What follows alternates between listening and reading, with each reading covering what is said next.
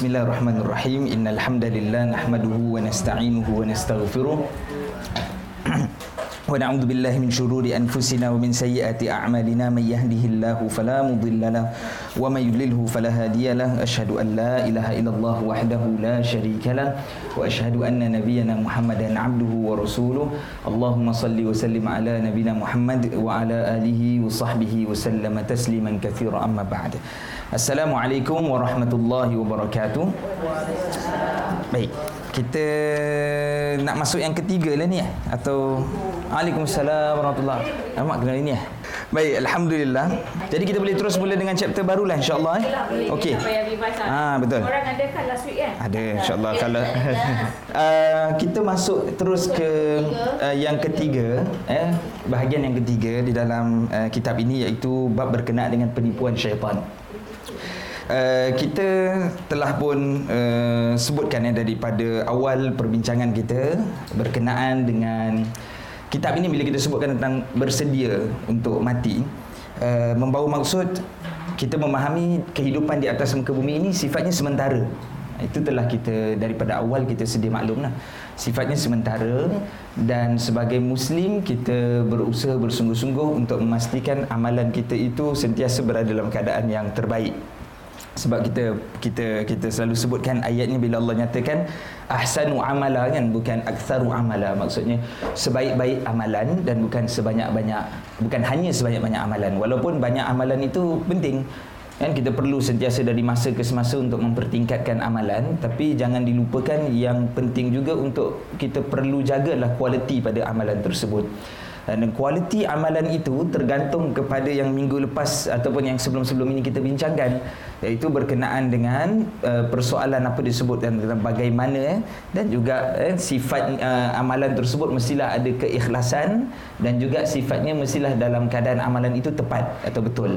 Maksudnya niatnya mesti baik dilakukan semata-mata untuk Allah Subhanahu Wa Taala. Okey, itu niat kita kita itu kita biasa sedia maklumlah. Ketika kita buat satu-satu amalan, kita khususkan niat ini hanya kita nak pamerkan pada Allah Subhanahu Wa Taala. Bukan kita campurkan untuk kita pamerkan pada manusia. Baik, itu kita tahu. Kedua, yang kita sebutkan juga amalan itu walaupun kita nak tunjukkan pada Allah, tapi amalan juga mesti amalan yang tepat, yang betul. Maksudnya sandaran-sandarannya ada. Jangan dia buat satu amalan-amalan yang sebenarnya tak disuruh di dalam agama ataupun yang lebih dahsyat lagi dilarang misalnya. Dilarang pastilah tak boleh tapi yang tak disuruh agama pun dielakkan juga. Kerana tidak diketahui, tak ada kepastian sama ada perkara tersebut betul ataupun tidak. Jadi dia buat satu perkara yang tepat, yang betul dan juga ikhlas ya. Baik, dalam seseorang tu melakukan perkara seperti itu eh, kita melakukan perkara-perkara kebaikan di samping dengan keikhlasan nanti datang penipuan-penipuan syaitan ni yang akan kita bincangkan pada bab yang ketiga ini. Dan penipuan syaitan ini adalah satu perkara yang tak dapat kita lari daripadanya. Tak ada orang yang selamat daripada penipuan syaitan inilah. Cuma dia boleh berusaha untuk elakkan ataupun untuk pertahankan dirinya daripada dihasut lebih banyak oleh syaitan. Tapi kalau nak kata dia selamat daripada hasutan syaitan 100% tidak sebab semua Bani Adam kata Rasul sallallahu alaihi wasallam semuanya berdosa. Semua melakukan dosa. Tak ada seorang pun yang tidak melakukan dosa kecuali siapa? Kecuali para anbiya para rasul. Nabi-nabi ah, itu dipanggil sifatnya maksum. Maksum ini maksudnya terpelihara daripada dosa. Jadi dia tidak cenderung untuk melakukan kesalahan. Kalau manusia biasa kalau kita mesti buat salah. Tak kira lah dan dan semua salahnya berbeza antara seorang dengan seorang yang lain. Ada salah dilihat besar, ada salah yang dilihat kecil tapi tetap bersalah. Daripada mana datang kesalahan tersebut? Sebahagiannya datang daripada hasutan dan juga penipuan-penipuan syaitan yang perlu dan harus untuk kita tahu dan berhati-hati. Kita kena tahu, ah ini dah sampai ni hasutan syaitan. Bila sampai waktu itu kita elakkan, kita tinggalkan eh. Baik. Apa yang disebutkan penulis katanya umum mengetahui apakah peranan syaitan dalam kehidupan seharian. Syaitan menghasut manusia sejak daripada zaman Nabi Adam sehinggalah hari kiamat. Tidak pernah putus, dia tidak ada masa yang dia putus. Dia terus menerus daripada satu generasi ke satu generasi. Syaitan itu terus menghasut manusia, tak berhenti. Eh, daripada awal, daripada zaman Nabi Adam. Ini semata-mata kerana mahu mengajak manusia memenuhi neraka Allah. Kalau ditanya apa sebabnya, kenapa syaitan buat begini? Iblis kalau kita tahu, kali pertama, dia tinggal bersama-sama dengan para malaikat. Maksudnya dia, dia so, satu makhluk yang yang baik lah. Bukan bukan nature dia bukan bermula dengan sebagai makhluk jahat. Tidak makhluk yang baik. Makhluk yang taat maksud kita. Baik itu maksudnya dia makhluk yang taat pada Allah SWT Sampai bila Allah SWT ciptakan Nabi Adam AS Allah perintahkan dengan satu perintah yang luar biasa iaitu memerintahkan supaya semua yang ada di hadapan makhluk-makhluk yang lain semua untuk sujud pada Nabi Adam AS sujud tersebut bukan sujud ibadat bukan dipanggil sujud yang berbentuk ubudiyah sujud tersebut namanya sujud yang mengikut perintah. Cuma sekadar mengikut perintah. Seperti kita bersujud menghadap ke kiblat misalnya di hadapan Kaabah itu semua bukan sujud yang kita sembah Kaabah tersebut tidak kita sujud menandakan tanda kita taat pada Allah SWT kita solat kita menghadap ke arah kiblat. Semua orang buat benda yang sama. Bukan kerana kiblat itu suatu yang yang luar biasa. Tidak dia dia dipanggil Baitullah kerana itu rumah sebenarnya. Kan bentuknya tu rumah lah. Kalau dahulu rumah bentuk dia begitu. Ada dua pintu sebenarnya kalau dahulu. Dia ada pintu yang bertentangan dengan pintu yang sekarang. Pintu masuk pintu keluar rumah. Cuma pintu tu dah ditutup. Jadi sebenarnya ni satu rumah. Dan kita diperintahkan untuk dia tak ada apa-apa kelebihan pada pada pada Kaabah tadi. Kelebihan tu maksudnya kalau kita pegang Kaabah kita jadi kuat, kita pegang Kaabah kita jadi kaya raya. Ada orang buat begitu. Adalah kalau kita pergi umrah, yang cuma orang Singapura dia dah tak buatlah benda-benda seperti ini. Kan? Dulu mungkin wallahu alam, tapi kalau negara-negara lain, sebahagian daripada negara mungkin mereka agak ke belakang sedikit. Dan apa dia buat? Anda, apa yang anda pernah lihat orang buat ni di hadapan Kaabah ni? Ada tak pernah lihat perkara-perkara pelik? Ha. Okey, dia bergayut, dia pegang. Tapi biasanya ada tempat-tempat yang tertentu. Misalnya kalau dia pegang tadi, dia dakapkan diri dia di multazam, itu kita macam 50-50 lah. Sebabnya multazam itu tempat yang bagus dan mustajab doanya. Cuma bukan mesti untuk dia melekatkan diri je di situlah. Tapi mungkin kerana dia nak berada betul-betul. Ah, ni tempat ni tempat yang betul. Multazam tu di antara Hajar Aswad dan juga apa pintu Kaabah tadi. Kan? Jadi dia berada di di di situ. Maka ini kita sebutkan itu 50-50 lah kita sebut. Tapi yang saya maksudkan ni adalah kadang-kadang kita nampak orang dia bawa sejadah, dia sapu sejadah dia dekat batulah Kaabah dah tadi. Songkoknya dia sapu, Mungkin kalau ada ada duit ke pun mungkin dia sapu duit. Jadi ini semua satu pemahaman, persepsi yang kita kita kita jangkakan yang dia dia mungkin merasakan kalau dia bawa balik dia dapat dipanggil dia dapat keberkatan lah. Tapi keberkatan itu perlu diberikan definisi. Maksudnya apa? Kalau dia sapu songkoknya apa akan jadi pada songkok dia? Ha, berkat tu nak kena define lah apa maksudnya, apa jadi? Songkok dia powerful ke, tak payah cuci lagi ke? kan apa apa jadi pada perkara tersebut? Ha, itu itu yang kita perlu gantungkan dengan atau sandarkan dengan bukti. Maksud perkara ini adakah uh, ada sandarannya ataupun tidak? Ha, kalau tidak ada sandaran maka tak boleh buat perkara seperti itu. Sebab kenapa? Kalau dia buat juga perkara tersebut dan kemudian dia ada sangkaan-sangkaan tertentu, maka perkara tersebut melanggar apa yang pernah diperintahkan oleh Rasulullah SAW. Maksud sesuatu yang bertentangan, berlawanan. Yang tidak pernah diajar oleh Rasulullah SAW. Ini yang dilakukan oleh manusia uh, di sekitaran Kaabah. Kalau dulu ada sebahagian orang, dia kalau tiba musim haji nanti selalu dinaikkan kelambu Kaabah tadi. Jadi separuh. Yang di, dilipatkan lah, naikkan ke atas. Sebab kadang-kadang ada orang dia potong kelambu Kaabah tadi. Ha, orang buat mahal perang penat. Dia potong dia bawa balik. Okey, buat apa pula bawa balik? Ha, agaknya jadikan apa? Ya. Ya mencuri ya. Ha, kira curi bukan hak kita kita ambil curi dan depan Kaabah tapi buat perkara yang dosa. Kan? Tapi kerana pemikirannya dia tak fikir benda tu, dia tak sampai kepada situ. Tak kenapa tak sampai boleh jadi kerana penipuan syaitan juga. Mm-hmm. Kan kerana tak terfikir itu satu kesalahan. Tapi kalau curi duit orang ah dia tahu itu mencuri. Kalau potong ni ni tak curi namanya. Dia tak perasan itu sebagai pencurian. Sebab tu kita mungkin kita tak buat kerana kita sedar eh mana boleh buat benda ni namanya mencuri bukan hak kita. Cuma apa dia buat lepas tu? Mungkin dia balik dia jual. Kalau dia jual untuk apa pula? Uh, jual mungkin kerana ada orang merasakan kalau dia simpan di rumah dia jadi satu tangkal dan aziman rumah dia selamat. Ini semua kan bertentangan. Kita dah lepaslah zaman tersebut. Alhamdulillah kita dah lepas orang kita. Mungkin tahun-tahun 60-an, 70-an kita ada pemikiran seperti itu. Sekarang kurang sikit lah. Masih ada tapi kurang. Masih juga orang gantungkan kaki tapak apa tapak kuda bukan bukan kuih ya. Bukan kuih tapak kuda. Ah, yang besi tu. Kalau kalau kuih kita makan. Tapi tahu eh kuih tu eh. Eh kuih pula. Asal salah ha boleh kat depan ni? Ha lambat di depan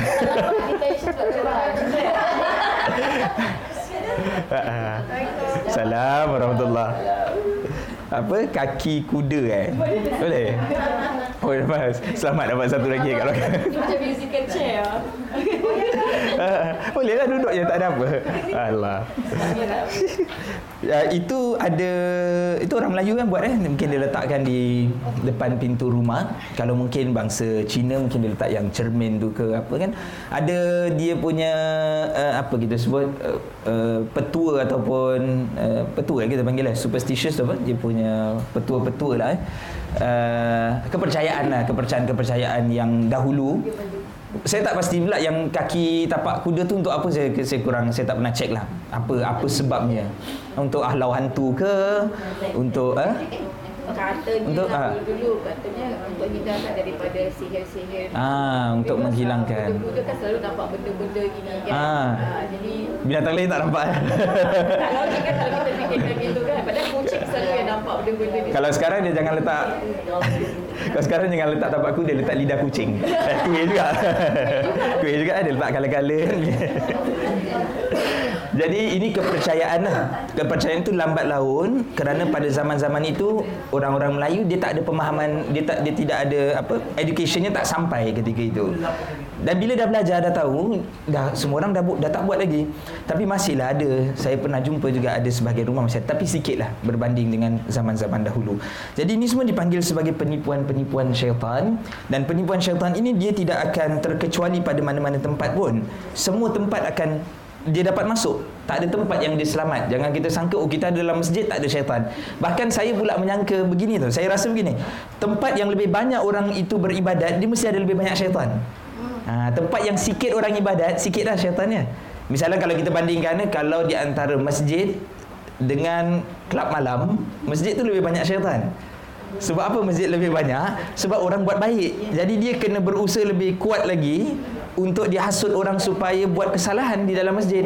Sama ada kesalahan-kesalahan yang kecil-kecil seperti dalam solat dia tak khusyuk itu semua kesilapan-kesilapan. Sehinggalah yang sebesar-besarnya orang uh, apa apa ni menggelapkan duit uh, derma ke duit masjid ke dan seumpamanya. Tapi kalau di kelab malam mungkin kurang sedikit tak perlu letak satu je setan. Uh, sebab apa? Sebab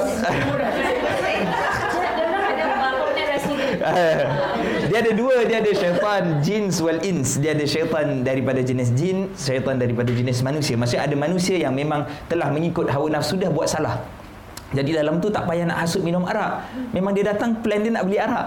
Kalau dia nak beli kok dia beli dekat kedai bawah blok pun ada, 7-Eleven pun ada. Macam gitu kan. Atau dia nak buat sesuatu yang tak baik, ah, inilah tempatnya. Ha, dia bukan buat perkara yang bagus di situ. Jadi syaitan akan ada di sana. Ha, syaitan tak perlu ada di sana. Ha, kerana manusia dah boleh terbiasa untuk buat perkara seperti ini. Jadi kita perlu memahami kaedah bagaimana syaitan itu bekerja supaya kita fahamlah dia pekerjaan. Eh. Dan kemudian disambung saya sebutkan. Eh. Ini semata-mata kerana mahu mengajak. Kita tanya soalan tadi. Kenapa ya dia nak mengajak atau kenapa dia nak menghasut manusia ini sebanyak-banyaknya ikut telunjuk dia.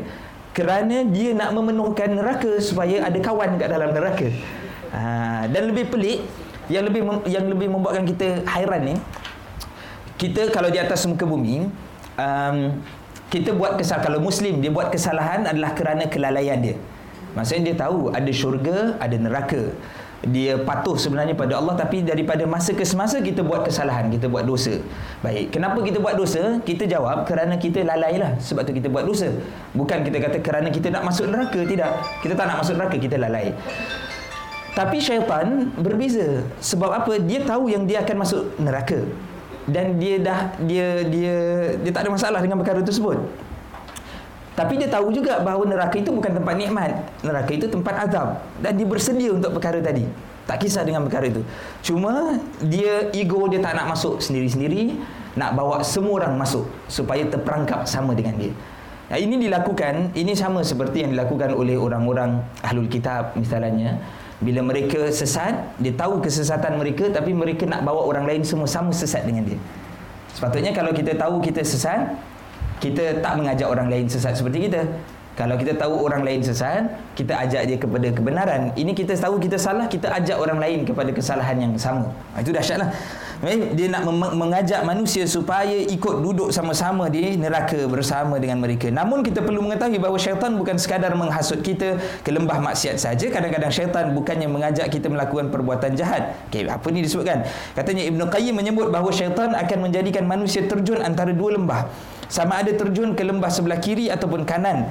Dan syaitan tidak kisah asalkan manusia tidak terus berada di landasan tengah. Oh bagus dia sebutkan. Yang penting kita nak menjadi insan yang berada di tengah-tengah. Tengah itulah jalan yang betul. Dia bukan terlampau kiri bukan ke kanan. Baik Kemudian disambung lagi, asalkan manusia tidak terus berada dalam landasan tengah. Landasan yang tengah ini adalah landasan yang lurus. Inilah landasan Islam dan landasan ketaatan dan landasan menuju syurga Allah Subhanahu Wa Taala. Asalkan manusia tidak ikut landasan tersebut, mereka dah puas hati. Syaitan dah berjaya melakukan penipuan-penipuannya. Dan syaitan dengan sedaya upaya dan bijak dengan bijaksana mereka akan cuba menolak kita supaya terjatuh ke dalam salah satu daripada dua lembah ini. Baik, kita nak melihat lebih lanjut apakah yang nak dimaksudkan daripada dua lembah tersebut.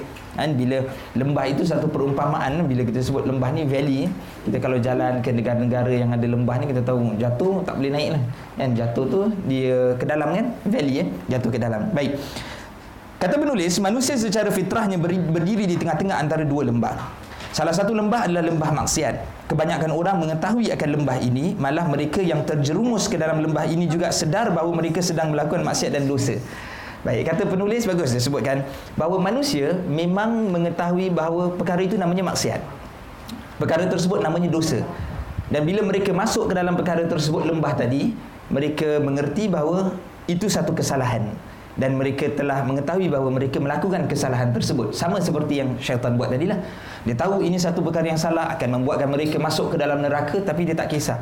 Buat juga. Okey Lembah di sebelah yang lain pula Maksud satu lagi lembah yang lain Adalah lembah yang berbahaya. Lembah ini adalah lembah melampaui di dalam beragama. Ha, Penulis sebutkan. Jadi dia bawakan idea begini. Dia kata Ada dua lembah sebenarnya yang dihasut oleh syaitan. Kita silap kalau kita cuma menyangka. Seperti tadi yang pertama saya sebut Kita silap kalau kita sangka yang syaitan ada di tempat-tempat maksiat saja. Syaitan tak ada di tempat-tempat baik. Di tempat-tempat majlis-majlis yang bagus, di tempat uh, orang beribadat, ha, di situ tak ada syaitan silap.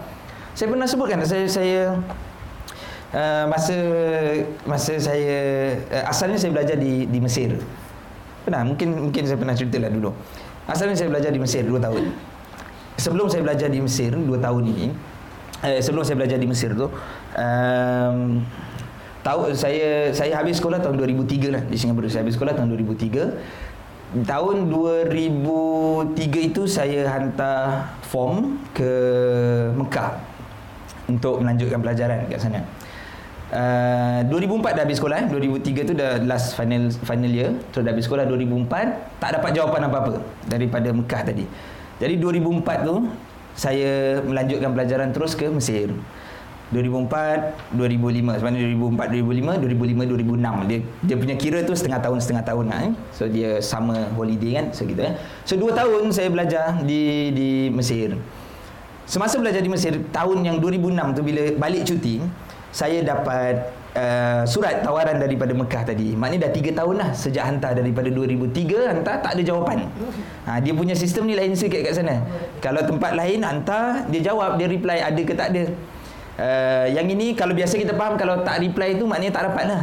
Ha, kalau tak reply seminggu, sebulan, dua bulan ni tak dapat lah kerja ni kan.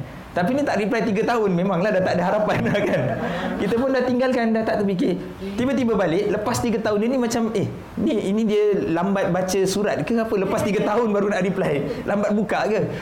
Jadi dia reply dapat. Bila dapat tu Kita saya berbelah bagi.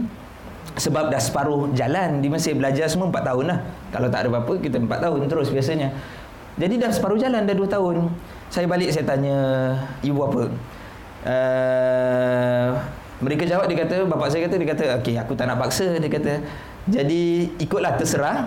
Tapi selalunya orang-orang tu ni dia ada mainkan main psikologi sikit kan dia kata. Tapi dia sukalah kalau pergi Mekah. Oh. dia kata dia tak paksa dia kata tak kisahlah pilihlah mana-mana pun boleh tak kisah. Tapi dia sukalah kalau pergi Mekah tu dia suka. Jadi saya pun dah ter, saya pun dalam keadaan yang serba salah macam mana eh? Sebab saya cuma ada 3 bulan je dekat Singapura nak kena buat keputusan inilah cepatlah. Nak kena confirm pergi ke tidak. Kalau kata nak pergi Mekah dia akan bagi tiket Dia akan confirm kena buat urusan kat embassy Singapura cepat-cepat buat pergi sana. Baik. At last saya pun pergilah saya decide okey lah tak apalah kali ni dengar lah. Selalu saya tak dengar cakap ibu apa kan. Oh. tapi kecil-kecil mana lah biasa lah kan. Orang-orang dulu lain lah. Orang-orang kalau zaman saya biasa lah mak cakap lain dia buat lain lah macam gitu kan. Orang dulu baik. Eh? tahun-tahun orang budak-budak tahun 60-an 70-an baik budak-budak dia. Yang tahun 90-an ni degil sikit. 80-an ha? pegang rotan. Pegang juga. Kita pun pegang rotan juga. Sama juga mak bapak kita. Tapi itulah biasa time remaja tu buat lain. Jadi bila ni dah besar sikit kita, kita fikir yang okey jugalah tukar tukar pun bagus. Uh, jadi saya pun tukar. Bila dah tukar tu, saya pergi ke sekolah madrasah saya dan saya nak bagi tahulah guru-guru yang saya nak tukar tempat. Saya dah decide untuk tukar. Saya bagi di uh, di dalam sekolah ni guru-guru dia Melayu lah orang Singapura. Ada satu dua guru dia orang Mesir. Dia macam sekolah Madrasah Al-Junaid ni dia ada perjanjian dengan Mesir dengan Universiti Al-Azhar uh, untuk ada satu guru lah yang datang daripada sana untuk menjadi tenaga pendidik. So adalah satu syekh ni dia dah meninggal. Sekarang dah meninggal. Uh, kita belajarlah dengan dia. Jadi daripada semua asatizah yang ada di madrasah tadi, yang paling saya macam saya kata takut ataupun last saya nak jumpa ni guru ni syekh tadi. Abdul Maksud nama dia. Kenapa kita kenapa saya takut nak jumpa dia? Sebab saya nak tinggalkan negeri dia. Ha, dia orang Mesir. Saya nak keluar daripada negeri dia pergi ke negeri lain, belajar tempat lain. Kita saya dalam pemikiran saya mesti dia akan persoalkan ah, kenapa tempat aku tak bagus ke apa yang buatkan begini dan begitu kan. Jadi saya jumpalah orang lain dulu. Saya jumpa satizah yang lain. Kita tahu bahawa negara-negara Arab ni mereka ada kecenderungan yang pelbagai. Betul tak? Maksudnya dia ada kecenderungan dari sudut pemahaman, mazhab yang berbeza lah sama ada daripada fikihnya ataupun dari dari sudut mungkin akidah dan juga pengamalan dia. Yang kita biasa dengar misalnya kalau di negara-negara yang seperti eh, sebahagian daripada Yaman, sebahagian di Syria, dia selalu kecenderungannya kepada yang kita sebut kesufian. Ha, jadi kita boleh bayangkan orang-orang yang sufi ni macam mana uh, apa aktiviti-aktiviti mereka. Kita tak saya tak ada masalah lah tapi kita boleh bayangkan oh, ginilah uh, dengan zikir-zikir mereka dan seumpamanya. On the other hand pula negara-negara Arab khususnya Saudi ni uh, dia pula terkenal dengan satu lagi pemahaman yang orang sebut sebagai pemahaman Wahabiyah ataupun pemahaman Salafiyah yang lebih cenderung kepada semua daripada dua-dua pemahaman ni ada orang yang ekstrim eh kita kita sebab itu kita ambil jalan tengah. Kita lihat dua-dua tu bagus. Tapi siapa yang melampau tak bagus. Ha, kena faham itu. Kalau tak boleh kata kita satu kumpulan kita kata semua orang yang cenderung kepada kesufian semua tak bagus. Tak boleh juga. Tapi mesti ada orang yang tak baik di antara mereka. Iaitu orang yang ekstrim. Macam tadi yang kita akan masuk nanti bab ni. Bukan yang buat salah, buat baik. Tapi dia ekstrim. Yang daripada Saudi pun sama juga. Mesti ada orang yang terlampau ekstrim. Siapa yang terlampau ekstrim? Bila dia melihat mereka ni uh, berpe, pemahaman mereka adalah Simple maksudnya apa yang yang tidak diajarkan oleh Rasul sallallahu alaihi wasallam maka dia nak elakkan jangan buatlah nak tolaklah perkara tersebut. Tapi orang yang ekstrim di antara mereka adalah dia mula point okey awak buat eh awak kufur, awak kafir, awak keluar, awak gitu, awak begini. Dia labelkan. Ha gitu kita tak sukalah kita tolak. Jadi bila saya jumpa asatiza ni seorang-seorang, ada satu dua asatiza, ada yang oh okey dah gitu je lah, ada yang tak kisah suka tingkau kau nak belajar kat mana kau punya pasal lah kan. Ada yang concern sikit dia kata, "Oh, habis lah, lepas ni jadi Wahabi lah." Jadi saya punya saya waktu tu umur saya berapa eh?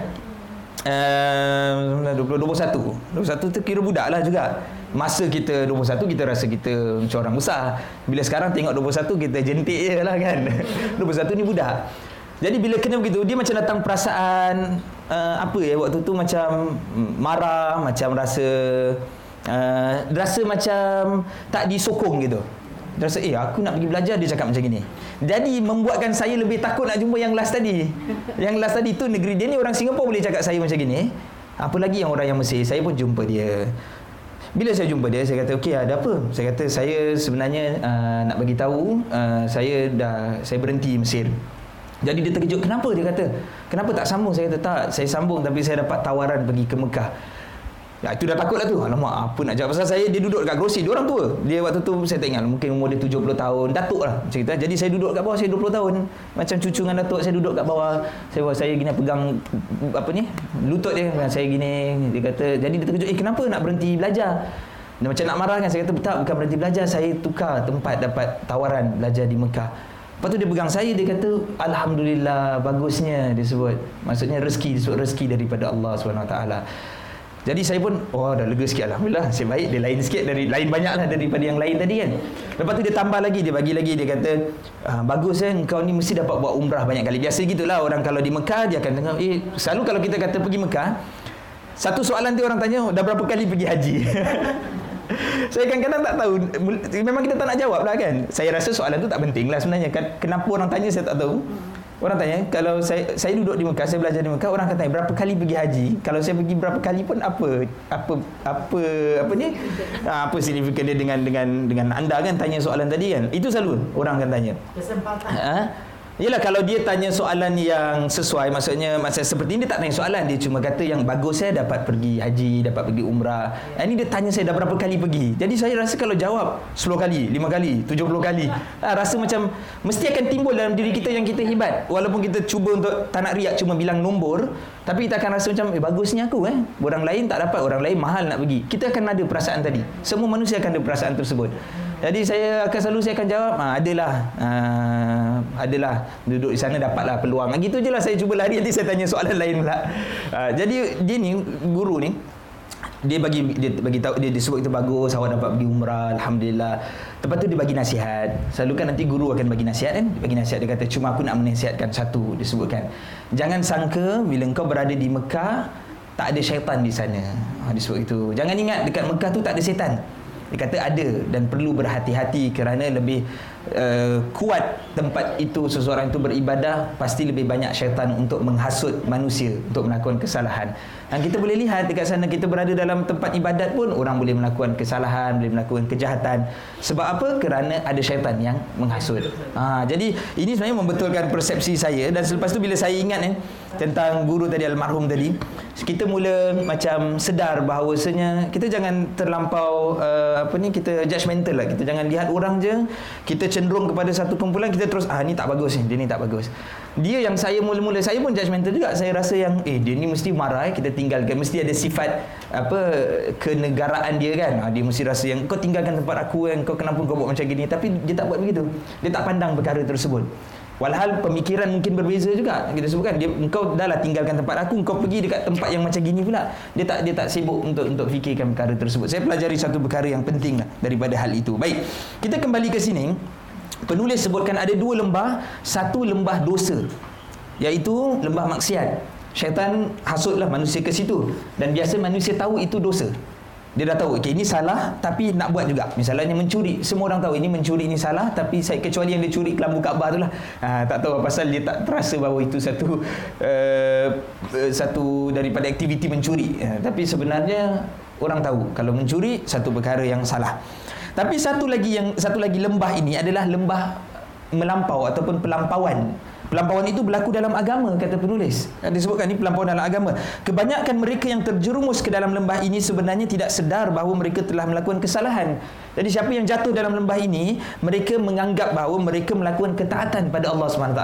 Oh, ini bahaya. Sebab tu dia awal dia kata ini lembah bahaya. Lembah maksiat bukan tak bahaya. Dia bahaya tetapi manusia tahu itu maksiat. Dia tahu ini salah, mengumpat salah tapi alamat terbuat jugalah tak sengaja. Begitu, bukan tak tahu. Yang satu lagi lembah sampai mati pun dia tak tahu benda tu salah. Kecuali bila dia dia, dia diberitahu. Kalau dia tak diberitahu, dia tak ada knowledge, dia tak tahu benda tu salah. Bahkan terbalik dia akan inilah bagus. Jadi ini sebenarnya ketaatan Tapi sebenarnya tidak tepat Baik Syaitan akan melihat kekuatan dan kelemahan kita Syaitan ini dia bukan buat kerja main-main Macam budak-budak Tidak Sebab kita tahu syaitan ini berjalan Di dalam urat darah manusia Seperti sabda Rasulullah SAW Syaitan ini berjalan dalam eh, berjalan dalam darah urat darah manusia. Dia berjalan ni dalam tubuh badan manusia. Dia bukan di luar dia, dan kemudian dia bisikkan misalnya kita kata dia yuwaswis fi sudurin nas. Dia bisikkan tu pada uh, apa jantung manusia, hati manusia. Dia bukan bisik dekat telinga, maksudnya dia bukan ada dekat luar. Dia memang jalan di dalam tubuh badan kita dan dia datangkan semua perasaan, idea daripada dalam. Dia bekerja dari dalam bukan daripada luar. Kalau daripada luar mungkin kita boleh halang. Tapi ni daripada dalam agak susah. Jadi dia dapat melihat kekuatan dan juga kelemahan kita.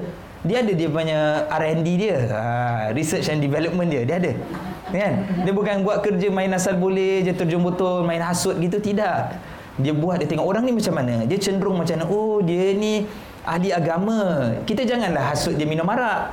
mustahil kan kok pun dia jarang minum. Ha, kan? Misalnya gitulah contohnya kan? Apa lagi? Arak. Ha, kita jangan halang kita jangan ajak dia berjudi tidak. Sedangkan kalau dia beli barang pun dia sebut saya jual ya saya beli kan macam gitu kan? Sampai begitu rupa takkanlah judi dia nak dia nak dia nak main judi pula. Mustahil. Dia cari kekuatan dan kelemahan manusia ini. Dari situ syaitan akan cuba menjatuhkan diri kita ke dalam salah satu daripada dua lembah tersebut. Dia akan buat kita keluar daripada jalan tengah tadi itu jalan yang sebenar. Sama ada jatuh ke lembah maksiat ataupun dia melampau dalam agama dan itu bukan menjadi keutamaan syaitan. Dia tak kisah. Asalkan bukan ada di tengah dah cukup bagus dah untuk dia dia tak dia tak heran.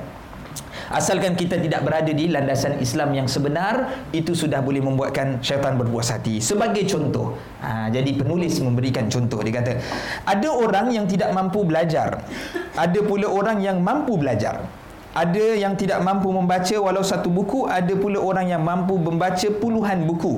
Mana manusia itu berbeza kekuatan mereka dan kelemahan. Ada orang yang tidak mampu bertahan duduk di dalam majlis ilmu. Tak boleh dia duduk sakit dah kaki.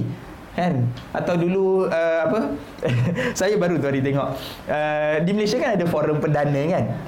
Ya forum perdana tapi forum perdana saya daripada dulu dah ada kan keluar dekat TV tu kan. Saya tak ingat hari apa. Ah, ha, Khamis semuanya kan. Kebetulan saya selalu kalau pergi rumah parents ni hujung minggu lah. Sekali hari eh, sehari tu kita tak ada apa-apa kita datang hari Khamis saya tengok oh forum perdana hari Khamis rupanya. Hari Khamis ni kan hari kerja kan kesian orang yang duduk-duduk tu dah kepenatan ada, ada yang tahan mata sebab dah nak kena ada kamera tengah tengah zoom dekat dia kan. Ada yang memang tak boleh lah. Tapi malam tak kepenatan. Ya. Uh, tak tahu ni dekat mana saya tak pasti. Yang tu latest tu kat mana. Uh, tapi dia hari weekdays lah malam. Biasa kan saya teringat dulu kita pun kadang-kadang ada forum perdana dekat stadium bila nak kumpul dana ke apa kan. Uh, tak boleh. Tengok dengar forum ni kalau saya lah dengar ni mesti tidur. Rasa macam rasa ni forum ni macam 3-4 jam gitu. Padahal forum paling lama kalau saya yang bagi forum hari ni saya rasa macam eh alamak dah habis ya sekejap ni baru sejam.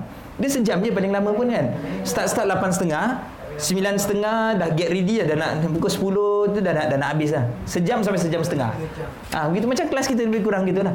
Tapi masa kecil kalau dengar forum kat stadium ni rasa macam eh 4 jam apa lama je berbual ni tak berhenti ustaz ni. Tengok tak habis-habis. Saya pun tertidur. Kecil lah masa umur 8 9 tahun. Bukan mana kita heran benda-benda ni kan. Mak bapak tarik ikut kena pergi eh, tertidur. Kejut. Eh bangun bangun. eh, jadi itu kelemahan ada orang tidak mampu duduk di majlis ilmu, ada yang mampu ikuti majlis sampai habis. Jadi ini perbezaan. Tak ada masalah perbezaan. Syaitan akan melihat semua perkara-perkara ini. Dia akan tinjau, dia akan lihat. Setiap daripada kita akan diikuti oleh syaitan dan syaitan ini akan sentiasa ada bersama kita dan syaitan ini akan mengesan di mana titik kekuatan dan kelemahan kita. Selepas mereka tahu titik kelemahan dan kekuatan kita, syaitan akan berusaha sedaya upaya untuk jatuhkan kita ke dalam salah satu daripada dua lembah tersebut. Jadi maksudnya begini, ada orang yang misalnya dia tak tahu dia ada kelemahan-kelemahan tertentu, syaitan akan attack kelemahan tadi dan jatuhkan dia ke dalam lembah kemaksiatan.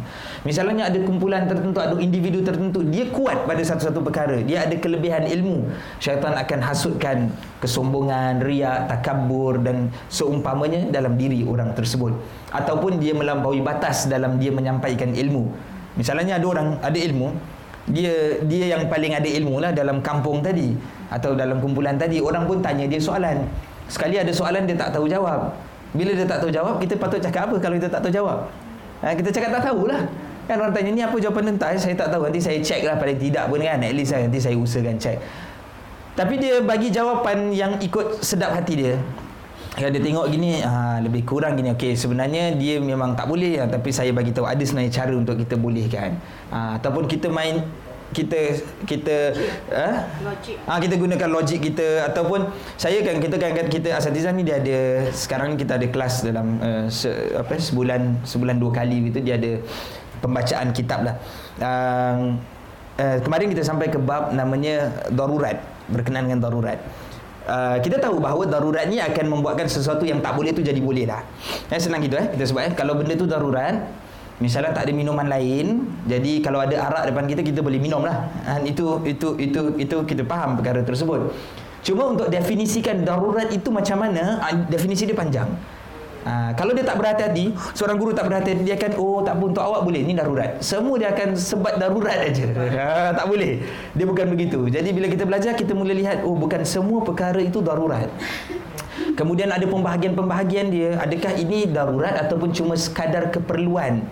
Uh, yang mendesak ataupun tidak berapa mendesak dan seumpamanya ini semua diberikan perhatian kalau orang itu tidak berhati-hati dia ada ilmu dia ada kekuatan syaitan akan attack bahagian itu pula gunakan ilmu dia tadi untuk perkara seperti itu. Baik. Kerana itulah juga jangan kita merasa hairan apabila Tok Bomo tahu akan hajat kita sebelum kita menceritakan masalah kita. Dalam cerita-cerita kan begitu. Bila dia datang ke tempat Bomo, dalam cerita Melayu lah kita saya tak pernah tengok cerita bomo orang putih ke cerita bomo Melayu kan itu kita tengok dia datang ya, ha? oh ada ada tu ke tu nenek kebayan seram tengok muka nenek kebayan tu dah takut dengan crystal ball dia yang ini dia datang kan dekat tok bomo dia kata tak, tak perlu bagi tahu saya tahu hajat anak datang ke sini ke sini. Dan lepas tu bila cerita ni saya selalu faham gini. Cerita orang Melayu, orang kita bila dia buat cerita, maksudnya cerita tu betul lah memang jadi begitu. Kalau tidak, dia jadi cerita lawak lah, cerita yang bohong, palsu. Ini maksudnya cerita tu benar-benar terjadi begini. Maknanya Tok Bomo yang betul-betul, mereka memang orang datang, dia bagi tahu, saya dah tahu. Dan hajat dia betul. Nuju empat belalang kan, dia tengok kan. Betul, memang daripada dulu. Bukan bukan perkara baru, sihir itu daripada awal dah ada. Kan dia tengok, dia tilik dekat air. Daripada zaman Rasul lah ada tukang tilik. Maknanya zaman Rasul pun bukan bohong tukang tilik itu betul. Apa sebabnya kita jangan hairan kerana bagaimana Tok Bomo sebegini tahu hajat kita tidak lain melainkan syaitan yang bersama kita itulah yang ceritakan hal tersebut. Senang je jawapan dia sebenarnya. Syaitan ada dengan setiap orang, setiap kita. Dia tahulah segala rahsia-rahsia kita sebab dia berjalan daripada dalam kekuatan, kelemahan. Lepas tu dia macam thumb drive. Dia pergi dekat Tok Bomo, dia masukkan thumb drive tu dekat Tok Bomo punya komputer, keluar semua. Wah, Bomo pun tahu. Gitu je idea dia senang. Kan dia cocok je dia ambil ah ni thumb drive Bomo ni. Ah orang ni datang dia ada hajat ni kau pergi baca semua file dia. Buka lah semua file dia. Dia tengah on the way berapa lama nak sampai? Tengok tengok dia punya tengok map ni lagi setengah jam. Syaitan kata lagi setengah jam dia sampai kau cepat sikit baca. Bomo pun datang baca.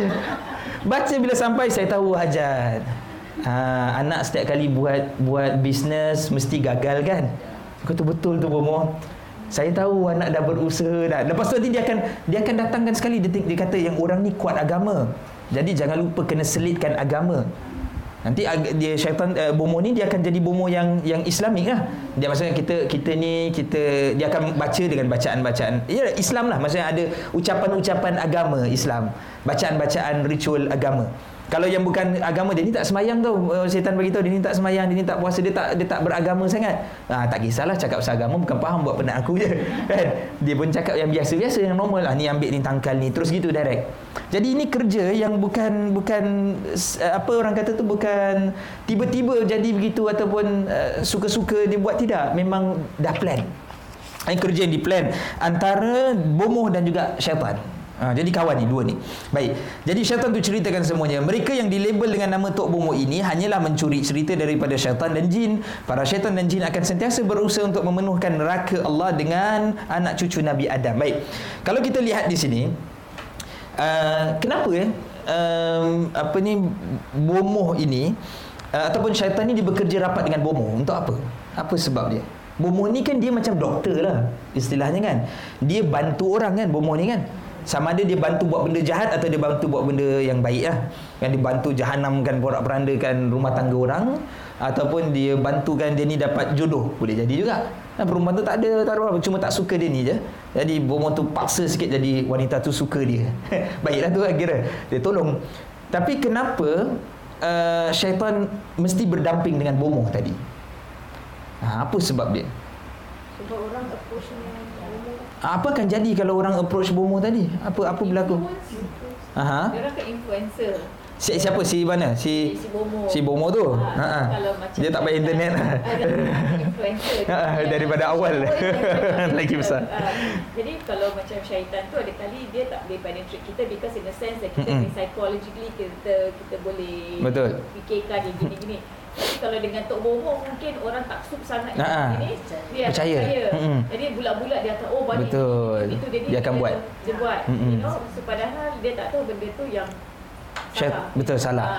Sebab apa? Bomo tu manusia kan. Hmm. Jadi syaitan ni dia akan dia nampaklah benda yang jelas dekat depan dia. Oh ni manusia yang bagi tahu. Kalau kat Indonesia kan orang panggil bomoh ni orang pintar. Oh yang, dia panggil orang pintar. Orang pintar. Jadi Bagus, kalau eh? yang, yang pergi tu orang bodoh. Oh terbalik dia gitulah. Dia memang pemahaman terbalik dia gitu. Dia orang yang pergi bomoh tu tak pandai. Uh. ha bomoh tu yang pandai. Uh. dia sebenarnya jadi begitu betul kita sebutkan bomoh ni manusia. Kita pun manusia. Jadi kita nampak apabila dia buat sesuatu atau dia arahkan kita buat sesuatu kita boleh percaya kalau syaitan ni dia tak ada dia tak, dia tak dapat buat begitu dia tak boleh sampai kepada sampai ke bahagian tersebut. Jadi dia perlu bantuan bomo sebagai manusia. Tujuan dia apa? Untuk sesatkan manusia. Okey daripada mana sudut dia menyesatkan manusia? Daripada apa yang bomo tadi buat. Kan sama ada permintaan bomo misalnya banyaklah kan macam-macam boleh jadi. Permintaan bomo yang salah seperti kadang-kadang nanti untuk bomo ni dibuat sihir eh. Misalnya contoh dia nak buat sesuatu sihir supaya sihir tadi menjadi dia mesti buat sesuatu yang melanggar uh, adab-adab dalam agama. Ataupun sesuatu yang uh, orang kata tu dia uh, menghina agama. Misalnya dia ambil dia anda perlu tulis surah al-fatihah. Tulis benda agama ni surah al-fatihah tapi kena tulis dengan najis Ha, ini ini yang dibuat oleh ini sihir. Hari ini kita baca kita ada YouTube kan. Ha, selalu tengok YouTube apa makan, tengok YouTube travel pergi mana kan. Ha, ni try buka uh, YouTube ni tengok pasal sihir. Ha, tak takut je bukan hantu lah sihir. Nanti orang bongkar sihir ni tangkal ke apa benda tu, azimat tangkal buka ni apa kat dalam.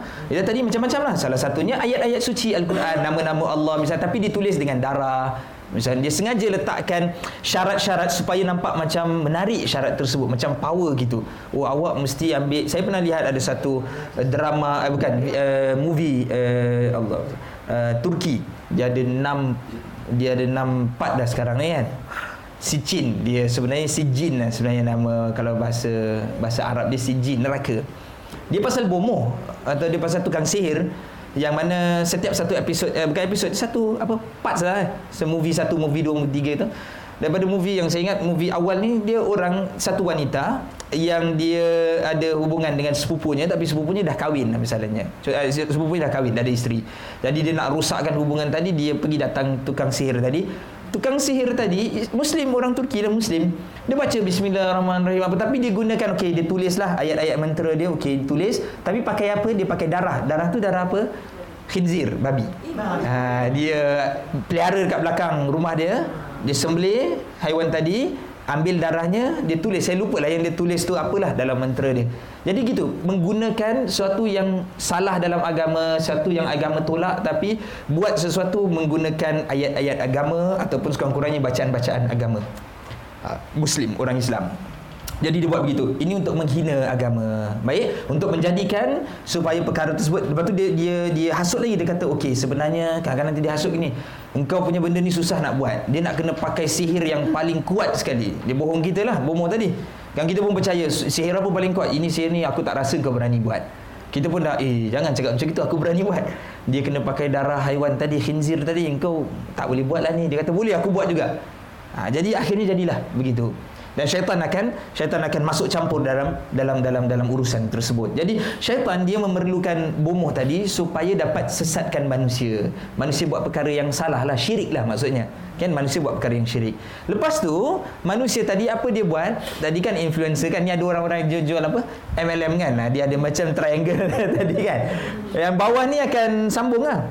Ha, dia dengar je ada dekat dia tengah duduk dah habis lah dia punya sihir dah, dah habis lah cerita dia dah habis tengah duduk makan sarapan dekat kedai kopi kan sekali dia dengar orang ada masalah dia kata eh ni ada satu bomo ni tau bagus. Dia jadi ejen pula sampaikan.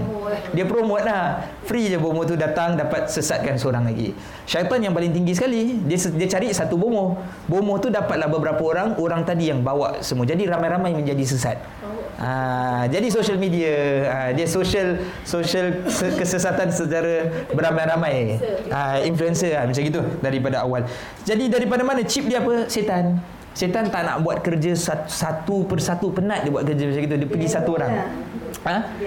Ah yes, uh, senang. Dia ada apa apa down pipe downline apa benda tu. Ah benda tu lah dia ada. Baik. Okey, dah tak tahu dah apa. Kemudian so, alhamdulillah masyarakat kita dewasa ini sudah mula meninggalkan amalan karut dan kepercayaan mereka terhadap bomoh. Dia kata memang manusia secara umum kita sebut di tempat kita dah tak buat lah Ha, uh, kita dapat lihat senang je kalau kita nak cari bomo tak ada satu orang pun kat sini. Bagi saya satu address bomo ada tak? Ha, tak ada orang tahu kan? Ha, dia kalau zaman dulu mungkin ha, tahu dekat ujung kampung saya ada. Ha, dia main kampungnya ujung kampung. Tak tahu asal bomo tak nak duduk tengah-tengah kampung. Dia duduk ujung kampung. Kan dalam cerita macam gitu kan? Ha, duduk ada satu bomo yang kuat di hujung kampung sana. Dan dekat tengah dia tak nak duduk dekat hujung. Tapi kalau hari ni tak ada Zaman hari kita tak tahu. Bomo ada dekat tingkat 6 blok saya. Kita tak tahu Bomo tu tinggal dekat mana. Jadi orang pun dah tak praktiskan. Maka lama kelamaan tak ada. Tetapi kita sebut bukannya totally hilang. Masih wujud ada. Cuma orang yang buat ni saya tak tahu Macam mana dia dapat kontak eh. Bagus betul eh Secret betul lah benda ni Sehingga sikit je orang boleh tahu. Baik Antara kekuatan dan kelemahan Kita sambung terus. Bagi manusia yang mempunyai akal fikiran yang kuat Yang rajin membaca Syaitan akan menggoda dia Supaya terus membaca Sehingga dia lupa beramal. Bagi orang misalnya Dia sentiasa cari Cari cari cari cari ilmu Tapi dia tak amalkan ilmu tersebut Ha, jadi begitu. Ataupun bagi orang yang malas membaca, syaitan akan terus menggoda dia supaya terus malas, lupa menuntut ilmu dan beramal atas kejahilan dirinya yang tak yang tak boleh membaca, yang tak boleh mengkaji, yang tak boleh duduk mengikut atau mencari ilmu, syaitan akan hasut dia supaya kekal dalam keadaan kejahilan tadilah. Yang pandai adakah syaitan tidak hasut hasut juga. Tapi teruskan dengan kepandaian dan lupakan amalan. Tak buat. Yang paling yang paling baik macam mana? Amalan dia cuma sekadar itu tapi dia beramal dengan amalan itu secara istiqamah. Maksudnya secara dia berterusan dia buat amalan yang sama. Baik. Kedua-duanya disukai oleh syaitan. Apabila syaitan melihat seorang bersifat pemurah Syaitan akan menyuruh dia membazir walaupun pada barangan yang tidak memberi manfaat sehingga melupakan nafkah terhadap keluarga. Pemurah maksudnya senang dia keluarkan duit tak susah untuk dia keluarkan duit. Jadi syaitan akan hasut dia beli je lah apa-apa. Beli beli beli. Nanti sampai bila part family terbalik pula. Yang part family janganlah buang duit lah ni. Buat apa? Baju pakai je lah yang dulu lah itulah. Ini dia bagilah alasan-alasan tadi. Dan orang akan berselindung dia. Tak ada kita nak berjimat. Bukan apa. Ha, dia akan jawab saya nak berjimat. Bukan saya tak nak bukan saya pelukit. Tidak bukan pelukit nak jimat. Tapi dia beli barang dia banyak. Ha, misalnya dia beli jam dia 3000 ha, Kalau jam ni uh, Saya tak tahu lah pasal jam mahal jam jam kan ada ada jam mahal kan dia mahal ribu-ribu kan jam ni kan ha? puluh ribu ha? ha? kan saya dulu kita kalau sekarang ada smartwatch ha? eh? kalau dulu bila tak ada adalah seorang eh, kawan lah dia kata waktu dekat time time saya belajar dekat sana dia kata nanti kau pergi Jeddah kau tengokkan aku jam eh berapa eh? saya kan jam tu ratus lah saya tak tahulah brand apa lah eh. jadi saya tengok dia kata pergi kat kedai ni ha, ni ada jam dia kata tengokkan jam ni model ni berapa Sekali saya tengok rial tu, saya tengok eh 6 7 ribu. Mana macam waktu tu dalam 2000 dolar lah. Saya kata, eh ni beli apa ni harga 2000 Rupanya lepas tu ada lagi yang puluh-puluh ribu pun ada. Padahal dia jam tengok masa je. Dia pusing. Saya tanya dia balik. Kau beli, kau nak beli jam mahal ni dia boleh buat apa? Dia boleh keluar makanan ke apa ke? Tapi yang hari ni ada jam kan yang harga dia ratus lah. Dia tak ribu. Dia macam 300, 400. Tapi jam dia tu dia connect dengan handphone kita. Kan dia boleh baca message, dia boleh telefon, dia boleh check kita punya kesihatan, kita exercise. Smartwatch lah dia panggil lah. Kalau saya saya rasa okeylah 300 lebih tu berbaloi. Sebab banyak saya tak beli sebab saya memang tak pakai jam. Uh, sebab kalau saya beli pun Isteri saya saya ingat pernah belikan saya 2-3 kali kot jam Ada yang masih simpan Tak boleh pakai sekejap uh, uh, jadi, Memang tak pakai Memang jenis orang tak pakai jam Ha. Tak, tak, tahu apa yang saya tak, saya kena tengok jam saya buka saya nak tengok masa saya buka handphone lah saya tengok. Memang tak biasa daripada awal tak biasa. Ada orang belikan tapi bukan tak hargai kita pakai lah bila orang tu bagi kita pakai pakai pakai nanti dah lepas berapa bulan kan dah start mula tak pakai tak pakai. Tapi taklah buang simpan kan masih simpan. Jadi kita kata kat ini ini dia disebutkan kadang-kadang ada orang tu dia beli barang bukan salah beli barang tak salah tapi bila sampai pada tempat yang betul dia tak buat pula. Ha, misalnya kalau dia beli barang, orang tu ada ada ada duit, dia beli barang pun banyak untuk diri dia. Lepas tu untuk keluarga pun dia beli, ya, tak apa, tu okey. Ha, tu tak jadi masalah. Ni bila part keluarga, ha, mula dia kata kita kena jimat cermat dan seumpamanya. Baik. Pada seorang yang bersifat kedekut pula, maka syaitan akan terus menggoda agar dia menjadi sangat kedekut dan tak nak keluarkan zakat. Misalnya zakat dia cuma berapa mungkin 300, 500 ke eh lama keluarkan zakat ni buang-buang duit lah. Ha, kan? tapi benda lain memang dia kedekut. Sampailah kepada benda agama pun dia kedekut. Yang kita nak jalan tengah. Jalan tengah ni macam mana? Kalau dia rasa benda tu tak berapa perlu sangat, eh, tak payah belilah, dia tangguhlah. kan sebab tu tengok kalau ini keperluan untuk keluarga baik dia beli perkara tersebut dalam masa yang sama dia berjibat cermat bila pada perkara agama dia akan berlumba-lumba perkara perkara agama ni maksudnya sedekah ni berlumba-lumba tu kita jangan hanya limitkan sedekah tu pada perkara-perkara yang apa yang selalu kita nampak sedekah ni bagi orang minta sedekah lah orang minta sedekah hulur tangan dia tadah tangan dia kita bagi tu kita anggap sedekah bagi sedekah tu bagi bagi hadiah ni dia termasuk sedekah naik teksi 18 dolar dia bagi 20 dolar sedekah lah nama dia dia kata tak apa uncle keep the change uncle lagi bukan orang Islam Selalu kita ingat eh tak dapat pahala bagi orang kafir. Siapa bilang bagi bagi orang bukan Islam tak ada pahala? Ada pahala. Pahala dia ketika kita bagi. Kan? Ketika kita beri, itu dapat pahala. Yang dia tak kisah siapa pun orang yang belakang kita. Sama ada yang kita bagi tu misalnya peminta sedekah tapi dia menipu. Dia sebenarnya tidak miskin. Tapi dapat pahala juga. Kita tetap dapat pahala. Yang dapat dosa dia. Ha, Dia yang salah kan? Dia tipu kita. Tapi kita bagi. Jadi dia jadi orang yang Pemurah. Kita kalau jalan makan dekat Dekat dekat Gilang Pasar Gilang kan? Nanti orang jual tisu. Kita mungkin tak perlukan tisu kita dah tisu ni dia tapi yang penjual tisu pun dia kena mungkin cari benda lain lah jugalah. Sebab tisu ni orang dah bawa lah. Orang bawa tisu kering ada tisu basah ada. Kalau dalam beg isteri saya tu tisu dua tiga jenis tisu lah ada kan. Kan? Nak kalau basah kering apa semua macam-macam ada. Jadi biasanya kita tak beli. Tapi itu tak menghalang kita untuk buat baik. Betul? Kita bagi dia uh, dia jual. Misalnya kata uh, berapa? Tiga dua dolar ke apa? Kita bagi lah dua dolar. Dua dolar tak susah. Kita ada dua dolar kita bagi dia 2 dolar tisu dia nak bagi kita tak apa kita kata jual pada orang lain. Jadi kita tolong dia bagi 2 dolar dan juga kita selamatkan tak beli tisu dia dia boleh jual pada orang lain lagi. Jadi untuk buat baik sebenarnya banyak. Ha, jangan cuma cari pada tempat-tempat yang tertentu. Banyak jalannya Perkara inilah yang perlu kita perhatikan. Kita perlu sentiasa berhati-hati. Persediaan yang sangat penting sebelum menghadapi kematian adalah kita mengetahui di mana dan bagaimana syaitan menggoda kita. Jadi dia dah mula uh, penulis masuk dalam bab ini dia kata kita akan menghadapi kematian. Itu pasti.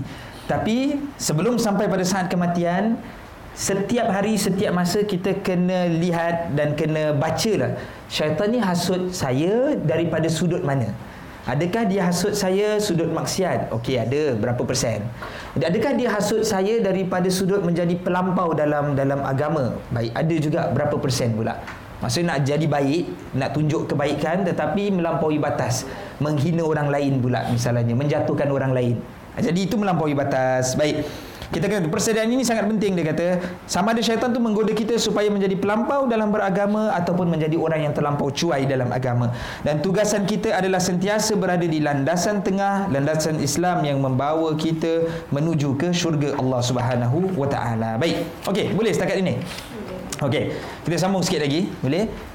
Uh, satu bahagian yang terakhirlah sebelum kita uh, keempat tiga eh. Baik. Okey. Kita masuk dalam bab uh, tipu daya syaitan. Kadang-kala kita merasakan penulis sebutkan bahawa kita sedang beramal. Ini dia masuk lebih detail lagi dia kata ada orang dan ini ini benda paling bahaya sebab ini yang paling halus sekali. Itu tadi sebabnya kita sebut kalau buat dosa dia tidak halus, dia sebenarnya jelas, dia clear. Cuma saja pengamal atau pembuat dosa tadi dia tak kisah. Ketika dia buat dosa, dia tak kisah. Misalnya uh, mengumpatlah mengumpat tu satu dosa kan ketika dia mengumpat dia tahu benda tu dosa. Bukan dia tak tahu perkara tersebut dosa. Cuma ketika itu dia lalai lah. Dia tak sadar. Ataupun mungkin dia sadar tapi dia anggap tak ada ni bukan bukan nak mengutuk dia. Ini cuma nak cakap benda yang betul je. Ha, dia nak highlight benda yang betul. Dia nak terangkan dia nak sampaikan maklumat. Macam-macam kita akan sembunyi di belakang perkara-perkara tadi. Jadi dikata, tapi sebahagian lagi orang yang merasakan bahawa dia sedang melaksanakan amalan. Sebaliknya, disebutkan kita sedang menyusahkan ataupun mengganggu orang lain. Contohnya apa ya? Kalau dia bukan mungkin dia tak masuk contoh ataupun oh ada ada nanti di bawah. Okey, nanti kita masuk. Ada. Kerana itulah kita perlu mengetahui tipu daya syaitan. Hati-hati dengan bisikan iblis dan syaitan dan kita perlu tahu di mana kekuatan dan kelemahan diri kita agar diri kita tidak mudah untuk ditipu oleh syaitan. Jangan sekali memandang rendahkan kebijaksanaan syaitan. Syaitan itu pandai. Dia lebih pandai daripada kita. Lebih pandai, lebih tahu selok belok dan segala rahsia-rahsia. Kita yang tak tahu. Jadi jangan rasa kita yang pandai. Jangan rasa yang kita yang pandai ni maksud kita jangan rasa kita on the comfort zone kita rasa yang ah syaitan tak boleh hasut saya lah. Jangan rasa gitu. Dia sebaliknya sentiasa berasa hati-hati. kena rasa eh saya ni sebenarnya ada banyak benda yang saya tak tahu setan ni dia ada banyak benda rahsia-rahsia saya yang dia boleh dia dia tahu dan banyak tipu daya dia lah senang kata dia apa licik cunning ha? dia begitu licik dia tahu. Orang yang penipu ni kan kita kena hati-hati sebab dia cari macam-macam cara untuk dia menghasut dan menipu kita. Baik kemudian sebab sesungguhnya syaitan mempunyai pengalaman menghasut manusia. Sejak Nabi Adam diciptakan dia pernah hasut ni Nabi para anbiya. Yang dia pernah hasut daripada awal ciptaan manusia. Bukan kita ni siapa setakat siapa dia nak hasut kan? Mudahlah dia ketip jari sekali je kita dah dah boleh hasut. Ini orang besar dia boleh hasut. Ha kan? Itu maksudnya. Jadi kemudian sambung apabila baru dilantik menjadi okey ni ini contoh yang dibagi. Mungkin kita akan relate contoh ni kalau kita ada eh dia kata apabila baru dilantik sebagai contoh menjadi AJK masjid. AJK ni ahli jawatankuasa masjid. Kan? Ahli jawatankuasa masjid orang yang uh, menguruskan masjid tersebut lah kita menjadi sangat bersemangat untuk imarahkan masjid untuk kita makmurkan masjid jadi semangat. Eh best lah kita dapat jadi ahli jawatan kuasa masjid. Kita pun plan lah macam-macam. Macam mana nak jadikan masjid ni masjid yang paling top sekali dekat kampung kita. Kampung lah kita kata ya lalu kita pun memasang bacaan Al-Quran di corong pembesar suara sebelum azan subuh berkumandang. Ini mungkin saya tak pernah jumpa dekat Singapura. Mungkin dulu. Tapi kalau sebahagian negara-negara jiran perkara itu mungkin biasa. Mungkin ada berlaku. Sebab mungkin kerana lebih banyak muslim di sana kita tertipu oleh syaitan. Nak kata muslim banyak tu susah juga dekat Malaysia. Muslimnya 60 lebih peratus kata saya saya. Taklah banyak sangat. Bali Batam memang ha? Batam selalu. Ha. pukul dalam ada lah. Ha. dia sebelum subuh dia mainkan kan? One hour before that. one hour before eh. so dia main uh, kuat lah eh. Uh, sebelum azan subuh berkumandang kita memasang secara kuat. Ketika itu kita merasakan kita sedang melakukan amalan baik sebab apa? Kita tengah kasih orang dengar ayat Quran ni. Siapa dengar ayat Quran bagus dapat pahala. Dia tak baca, dia dengar pun dapat pahala. Baguslah kita buat baik. Benda Al-Quran takkan nak kata benda jahat pula. Takkan benda salah kalau dia mainkan lagu rock ke baru salah. Kan? Dia mainkan lagu dangdut ke kat Batam tu satu jam sebelum subuh dekat masjid. Datang Ustaz. Lebih ramai orang. tak datang. Lebih ramai kalau baca Quran orang tak datang. Kalau dia mainkan dekat speaker lagu dangdut orang datang. Orang terkejut. Eh ada apa ni? Datang kat masjid. Alamak semayang kan tak jadi lah patah balik. Jadi dia ingatkan benda tu benda yang baik Mereka buat dipasang dengan kuat. Ketika itu kita merasakan sedang melakukan amalan baik. Sedangkan masjid itu dikelilingi oleh penduduk Yang bercampur antara Muslim dengan Muslim uh, Dengan bukan Muslim. Di kawasan tersebut Ada mereka yang bekerja malam Ada yang punya anak-anak kecil. Ini sebenarnya penulis sebutkan ni Sebenarnya telah dibincangkan. Saya tak pasti kalau ada nanti di hadapan. Al-Imam Ibn Qayyim Al-Jawziyah Dia pernah sebutkan perkara ini dulu dia tahun berapa? Dia sekitar tahun itulah 700-an uh, hijri. Maknanya 700 hingga 800 tahun 7-8 kurun lepas hidup dia. Belum ada mikrofon zaman tu. Kan? Tak ada mikrofon baru lah kan? Mikrofon ni sebab itu masjid ni dia ada menara banyak Masjid-masjid kita ada menara kan. Kita ni ikut dulu masjid ada menara ni sebab apa? Muazzin akan naik atas.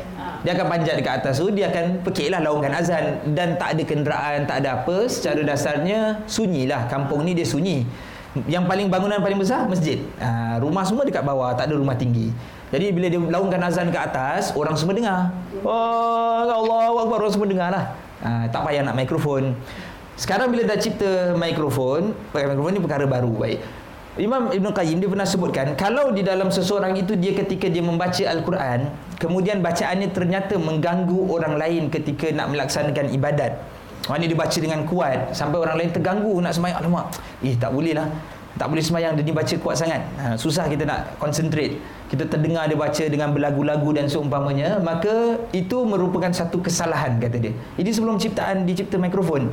Jadi bila dah tercipta mikrofon dan juga speaker ni rupanya orang masih amalkan dia buat dia baca sebelum subuh dia dia kadang-kadang dia malas baca dia pasang tip je. Dulu dia bacalah lama-lama eh, penat aku baca seorang-seorang tu bekik-bekik haus tak dapat duit lagi. Kan dia buka je lah tip senang. So dia dia buka dan akhirnya baca padahal yang duduk di sekeliling masjid tersebut campur orangnya. Muslim ada bukan muslim pun ada. Bahkan kalau yang duduk tu semua muslim pun ada orang yang kerja malam. Dia baru je balik tadi pukul 3 dia plan atau pukul 2 dia plan dia nak bangun lah subuh. Nak semayang dah semangat. Aku nak sebab aku bangun juga nak semayang kat masjid. Pukul 5.30 lah. Lagi 5 minit nak subuh dia bangun. Tak, tak salah. Tapi ni dia terkena bangun pukul 4.30 pula. Dah terganggu tidur dia. Ada budak-budak yang nak pergi sekolah bayi uh, ataupun bayi lah, baby kecil. Yang daripada tadi susah tidur sekali baru dapat terlelap terbangun pula. Dia bising baca Quran. Padahal perkara tersebut bukan perkara yang mesti dibuat Ha, jadi ini yang dimaksudkan oleh penulis. Akhirnya perkara seperti ini dilihat sebagai sesuatu yang salah dan disebut kita tidak peduli. Kita pasang juga dengan bunyi yang kuat dan kita rasakan ketika itu kita sedang melakukan ibadat. Kita tengah me, apa ni buat satu amalan kebaikan. Tengah berikan contoh-contoh yang baik. Namun hakikatnya kita ketika itu sedang menyakiti hati orang lain kita sedang ganggu orang lain. Ada orang lain nak rehat kita ganggu.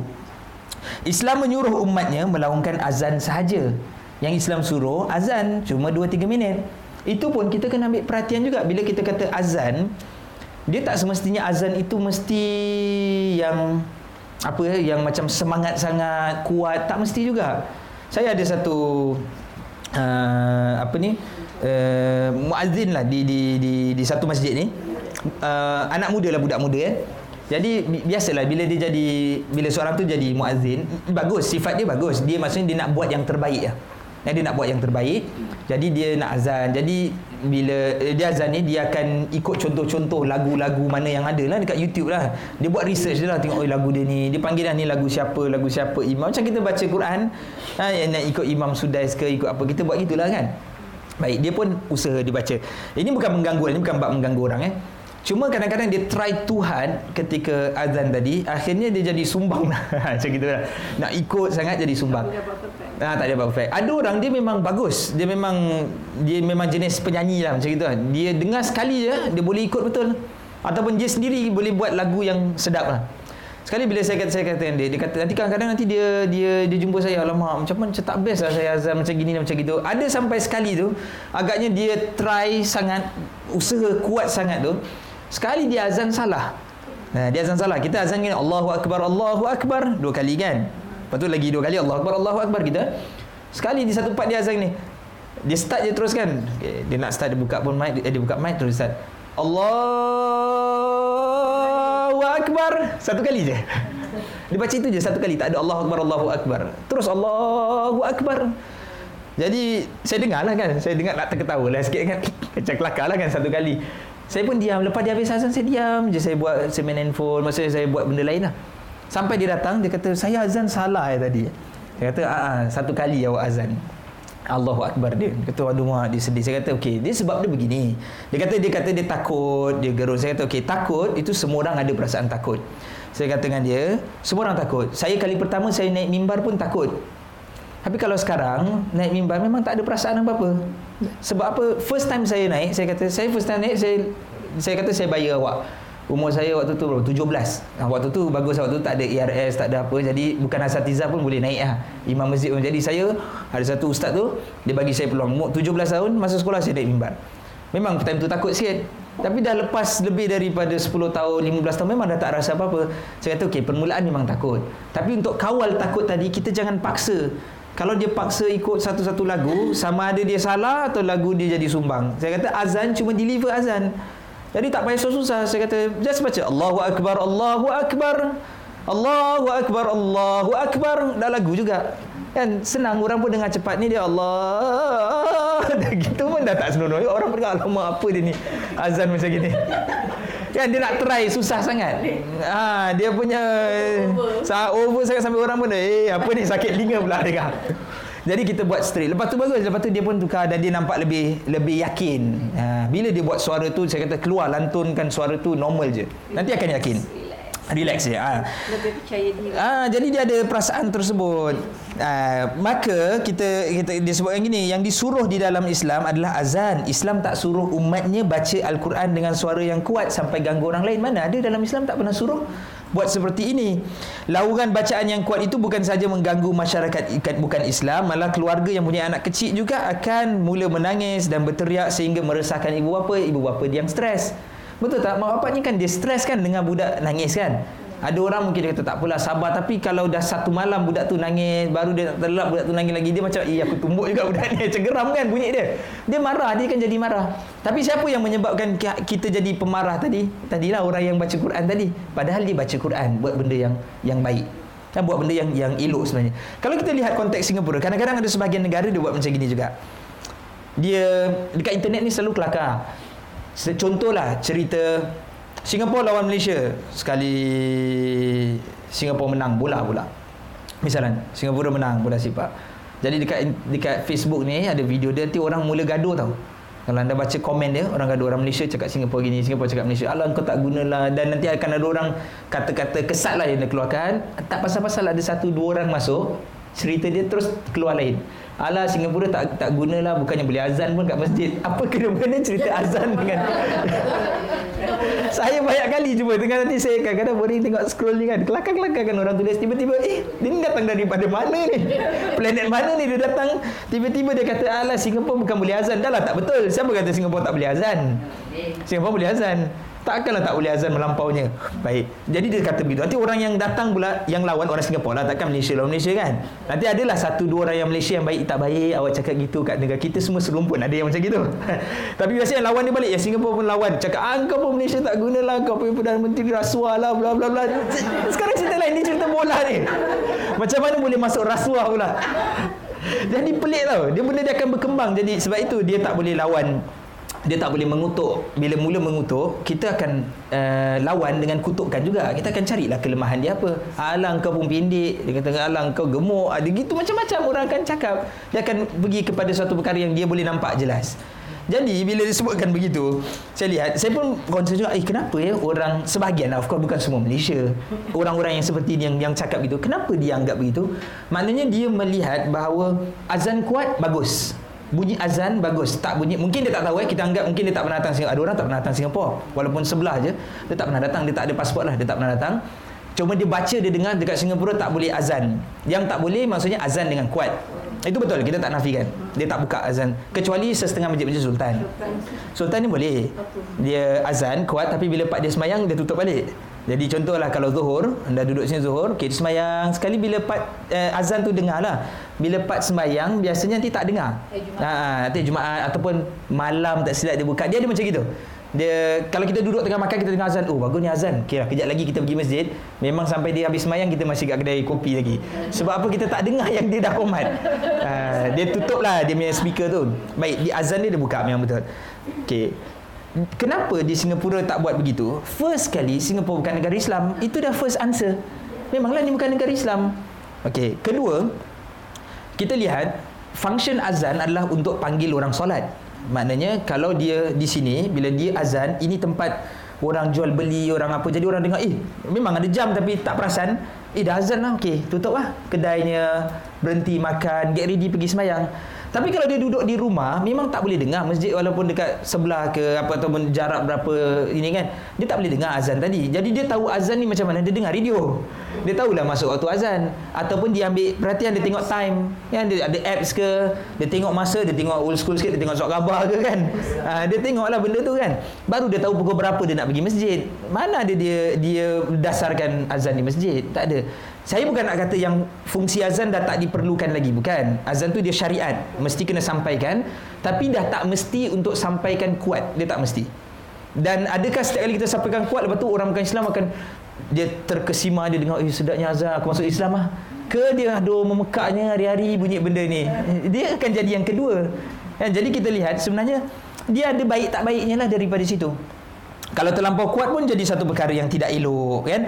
Maka itu yang di, di itu yang berlaku pada sebahagian-sebahagian negara. Sama ada bacaan al-Qurannya ataupun azan. Baik. Kemudian disebutkan tak disuruh untuk membaca al-Quran sebelum subuh. Kita merasakan mereka sedang mempraktikkan pertikaian uh, mereka sedang mempertikaikan agama Islam. Hakikatnya orang itu bukan mempertikaikan agama Islam sebaliknya mempertikaikan tindakan kita. Bila orang datang dia kata apalah awak buat macam gini? Salah tau tak boleh tau. Dia, kita, orang yang kan yang kita sedang kita sedang cuba untuk tahan keislaman dia. Bukan kita sedang halang tindakan dia yang tak betul, yang salah. Salah gunakan mikrofon. Ada orang dia tak boleh pegang mikrofon tau. Ha dia dia memang Ha, dia pegang je dia nak nyanyi macam gitu. Ada saya pernah jumpa dia orang. Dia pegang je nak cakap macam okey macam mana semua sihat eh sihat. Okey okey dia tak boleh pegang mikrofon. dia pegang je dia nak kena bunyi. dia tak boleh stop. Ah, dia tak, kejap lagi kita stop, kejap lagi kita stop. dia, dia tak boleh stop. Jadi dia bila pegang dulu di Singapura ada semayang Jumaat pasal kalau lelaki kita pergi semayang Jumaat ni kan. rata-rata banyak masjid uh, setengah jam sebelum azan uh, azan Jumaatnya kalau sekarang misalnya pukul 1 12.30 nanti Bilal akan dia baca dia akan baca Quran dia akan baca Quran taranum lah dia baca berlagu dekat bilik imam dia tadi jadi satu masjid dengar lah saya tak pasti kalau dekat luar ke macam mana tapi dalam masjid tu dengar Uh, sekarang dah tak ada lagi. Anda pergi mana-mana masjid, saya tak tahu lah. Di Singapura banyak masjid saya pergi dah tak ada lagi lah buat macam gitu. Masjid Sultan ada. Um, dah, dah, dah, sekarang dah tak ada. Sekarang kalau anda pergi setengah jam sebelum tak ada apa-apa. Nanti lagi 5 minit, 10 minit ada announcement je lah. Ya, announcement minggu ni apa kita ada bla bla tabung 7500 terima kasih atas sumbangan anda semua semoga dirahmati Allah kita baca al-Fatihah kepada nama-nama berikut ah gitulah announcement lah tu 5 10 minit sebelum sebelum azan baik tapi dulu ada baca Quran Uh, kenapa berhenti ya? Uh, wallahu alam tapi saya lihat dia memberikan sedikit gangguan. Uh, banyak jugalah gangguan dia. Ada orang orang yang datang awal ni sembahyang Jumaat apa dia buat? Dia tak duduk gitu. Sebab kalau duduk itu baik dia duduk kat rumah kan. Datang dia baca Quran ataupun dia solat. Ha, sebab bagus untuk melaksanakan banyak solat sunat sebelum uh, sebelum sebelum azan Jumaat tadilah solat mutlak atau solat sunat solat seberapa banyak yang dia boleh buat. Atau dia baca Quran. Jadi bila tengah baca Quran dia baca biasa kan? Yasin wal quranil hakim innaka laminal mursalin. Tiba-tiba dekat belakang tu ya dia macam yasin. Dia macam dia dia pun tersambuk juga. Dia macam dia baru nak baca kan? Dia tengah ambil nafas kan? Wal quran baru nak dia tu dah pekik. Oh dia dah oh, dia pun terkejut balik yang tengah semayang pun sama juga kan. Tengah semayang ni dia nak baca. Tak boleh dia tak boleh concentrate. Dia tengah baca, dia tu tengah baca. Nanti lepas tu Imam Ibn Qayyim dia ada sebut juga tentang dia sebut uh, bid'ah dalam pembacaan Al-Quran. Dia sebut ada beberapa saya ada lima ke berapa gitu. Dia sebut bid'ah tu maksudnya perkara-perkara yang tidak diajarkan oleh Rasul tapi dibuat oleh manusia. Dia sebut ini khususnya berlaku bagi orang yang sedang melagukan Al-Quran. Baik, kita faham orang yang melagukan Al-Quran ini kalau siapa belajar taranum di sini, ada belajar taranum tak sebelum ni? Ada. Oh ramai eh? Masih belajar eh? Ha, okay. Jadi ada beberapa lagu lah. Orang akan mula bayati, sabah, hijaz. Saya belajar juga lah dulu eh. Lagu-lagu ini diambil daripada lagu Arab lah. Maksudnya lagu tersebut ada lagu macam mana kalau saya bagi perumpamaan kita bagi lagu contohnya lagu Melayu ni ada macam-macam. Yang kita dengar kita boleh tangkap ini lagu ini nama dia Dondang Sayang. Ini nama dia uh, ini nama dia apa benda tu? Allah ah keroncong. Kan? Ini nama dia kalau mungkin blues mungkin. Jadi genre lagu jenis lagu. Kita boleh tahu macam mana bunyi dia kita tahu kan? Ya bunyi kan? Okey. Tak nak saya tak nak nyanyi nanti cakap tak tak jadi orang yang baca Quran ni dia kalau baca satu lagu uh, dia tahu ini lagu apa. Dia masuklah ke channel lagu tu lah. Baik. Saya tak ada masalah yang baca lagu tadi. Kan kita tak ada masalah. Cuma uh, Imam Ibn Qayyim disebut bid'ah dalam pembacaan Al-Quran ini adalah ketika dia melagukan Al-Quran ada beberapa perkara dia buat. Satu dia menggetarkan suara dia. Menggetarkan suara ni maknanya dia buat kalau dalam lagu tu vibrato dia panggil. Dia macam ah benda tu. Dan dalam lagu ada kan macam uh, kau laksana bulan. Ada dia linggukkan benda tu. Ada getar kan? Jadi bila dibacakan ya. Uh, benda tu uh, salah disebabkan dia telah mengubah sifat pada bacaan tersebut. Ya tu dipatutnya baca ya gitu. Dia akan baca ya. Jadi ya tu ya a a a dia bergelombang macam gitu Ibn Qayyim sebut salah ni of course para ulama mungkin berbeza pendapat dia sebut salah satu. Satu dia kalau dalam bahasa Melayu kita sebut dia merengek bacaan dia. So dia tengah bacakan Uh, misalnya benda-benda lagi. Sedih lah contohnya dalam neraka azab neraka dan mereka kekal. Wahum fiha khalidun. Jadi dia baca wahum fiha khalidun. Dia kata dengan muka dia. Buat macam gitu. Jadi itu merengek. Ya merengek bacaan dia kan? Patutnya khalidun kalau dia nak keraskan pun memang betul lah dalam bacaan kayak dia nak keras wahum fiha khalidun. Gitulah. Ni dia baca khalidun. Dia macam orang choir. Dia buat macam gitu. Jadi itu merengek bacaan dia Dan ada beberapa lagi yang Ibn Qayyim sebutkan dia ada macam lima. Dia kata ini perkara-perkara yang salah di dalam pembacaan Al-Quran. Dan itu secara sekaligus dia mengganggu orang yang tengah tadi lah. Saya kata solat. Tengah solat tiba-tiba eh, apa ni orang terkejut. Kau tiba-tiba dia pekik, tiba-tiba dia rendah dan pula dia pakai mikrofon kuat. Jadi sebenarnya mereka seperti kita bukan nak mengkritik orang seperti ini dalam agama bukan bacaan al-Quran tu salah, bukan bukan benda tu tetapi pada salah tempat. Dibaca pada tempat orang sedang berkumpul untuk buat sesuatu yang bersifat personal. Dia datang ada orang dia baca Quran, dia nak menghayati kan? Mungkin dia faham mungkin dia tengah baca ada terjemahan kemudian dia menitis air mata dia. Habis dia tengok malu pula orang nampak dia sikit. Dia gitu sikit. Tapi dia jujur lah ketika dia baca tadi ada orang solat dia baru buat kesalahan dia nak insaf pada waktu tu. Ada orang insaf malam hari dia insaf siang-siang hari tadi. Tapi sebabkan dia ni ganggu tak jadi insaf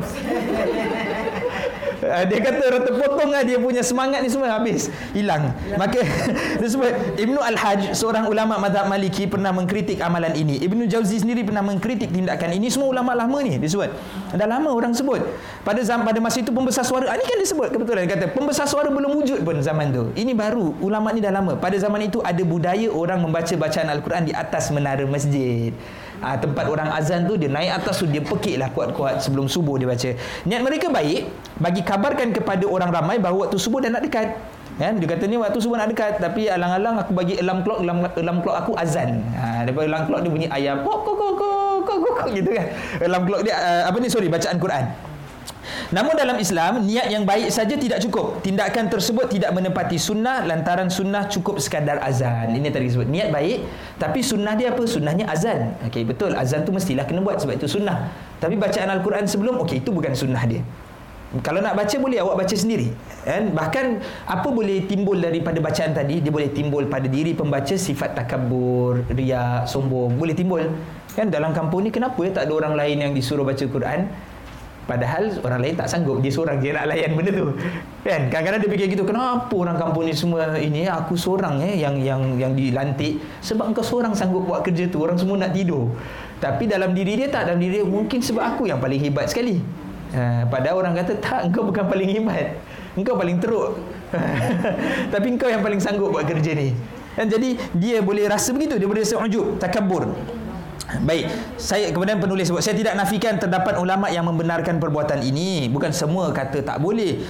Ini kerana mereka kiaskan dengan azan subuh. Namun perlu diingat pada zaman mereka belum ada pembesar suara. Maknanya kuat kuat macam manalah sangat uh, apa ni uh, baca di menara masjid tadi mungkin rumah-rumah satu dua je lah mungkin di saat itu mereka lihat taklah teruk tapi pakai mikrofon oh dengar dia ini masjid sultan ni anda dengar sampai kat sungai road tau Ha, tak tahu dia punya speaker apa model model dia.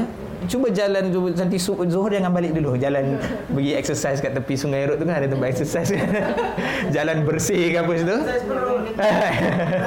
pergi jalan dekat sana. Ah memang memang dengar azan dia kuat sampai ke sana.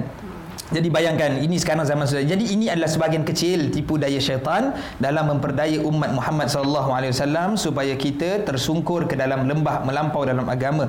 Oleh itu Nabi SAW mengajar umatnya berlindung dari kepada Allah daripada syaitan bagi dia tidak mengajar kita berdepan dan menghadapi syaitan kerana tipu daya sangat kuat. Betul. Bila kita diajar baca a'udzubillahi minasyaitonirrajim aku berlindung minta daripada Allah engkau selamatkanlah kau lindungilah aku daripada tipu daya syaitan. Kenapa tak minta ya Allah kuatkan aku supaya aku boleh lawan syaitan? Patutnya kita jadi kuat kan lawan syaitan. Tak Nabi tak ajar begitu. Allah tak minta supaya kita buat begitu. Sebab tak boleh. Kita tak akan terdaya untuk melawan syaitan. Kita cuma boleh terdaya lawan dia bila Allah lindungi kita. Maknanya kita punya lawan ni jangan cara Allah protect protect us from the harm of syaitan. Itu je. Jangan jadikan kita kuat supaya kita boleh lawan. Tak boleh Okey, jadi itu itu sebenarnya yang kita fahami daripada hasutan syaitan ini, dia menipu kita dengan menipu maksiat satu sudut di sebelah kiri, menipu dengan agama di sebelah kanan.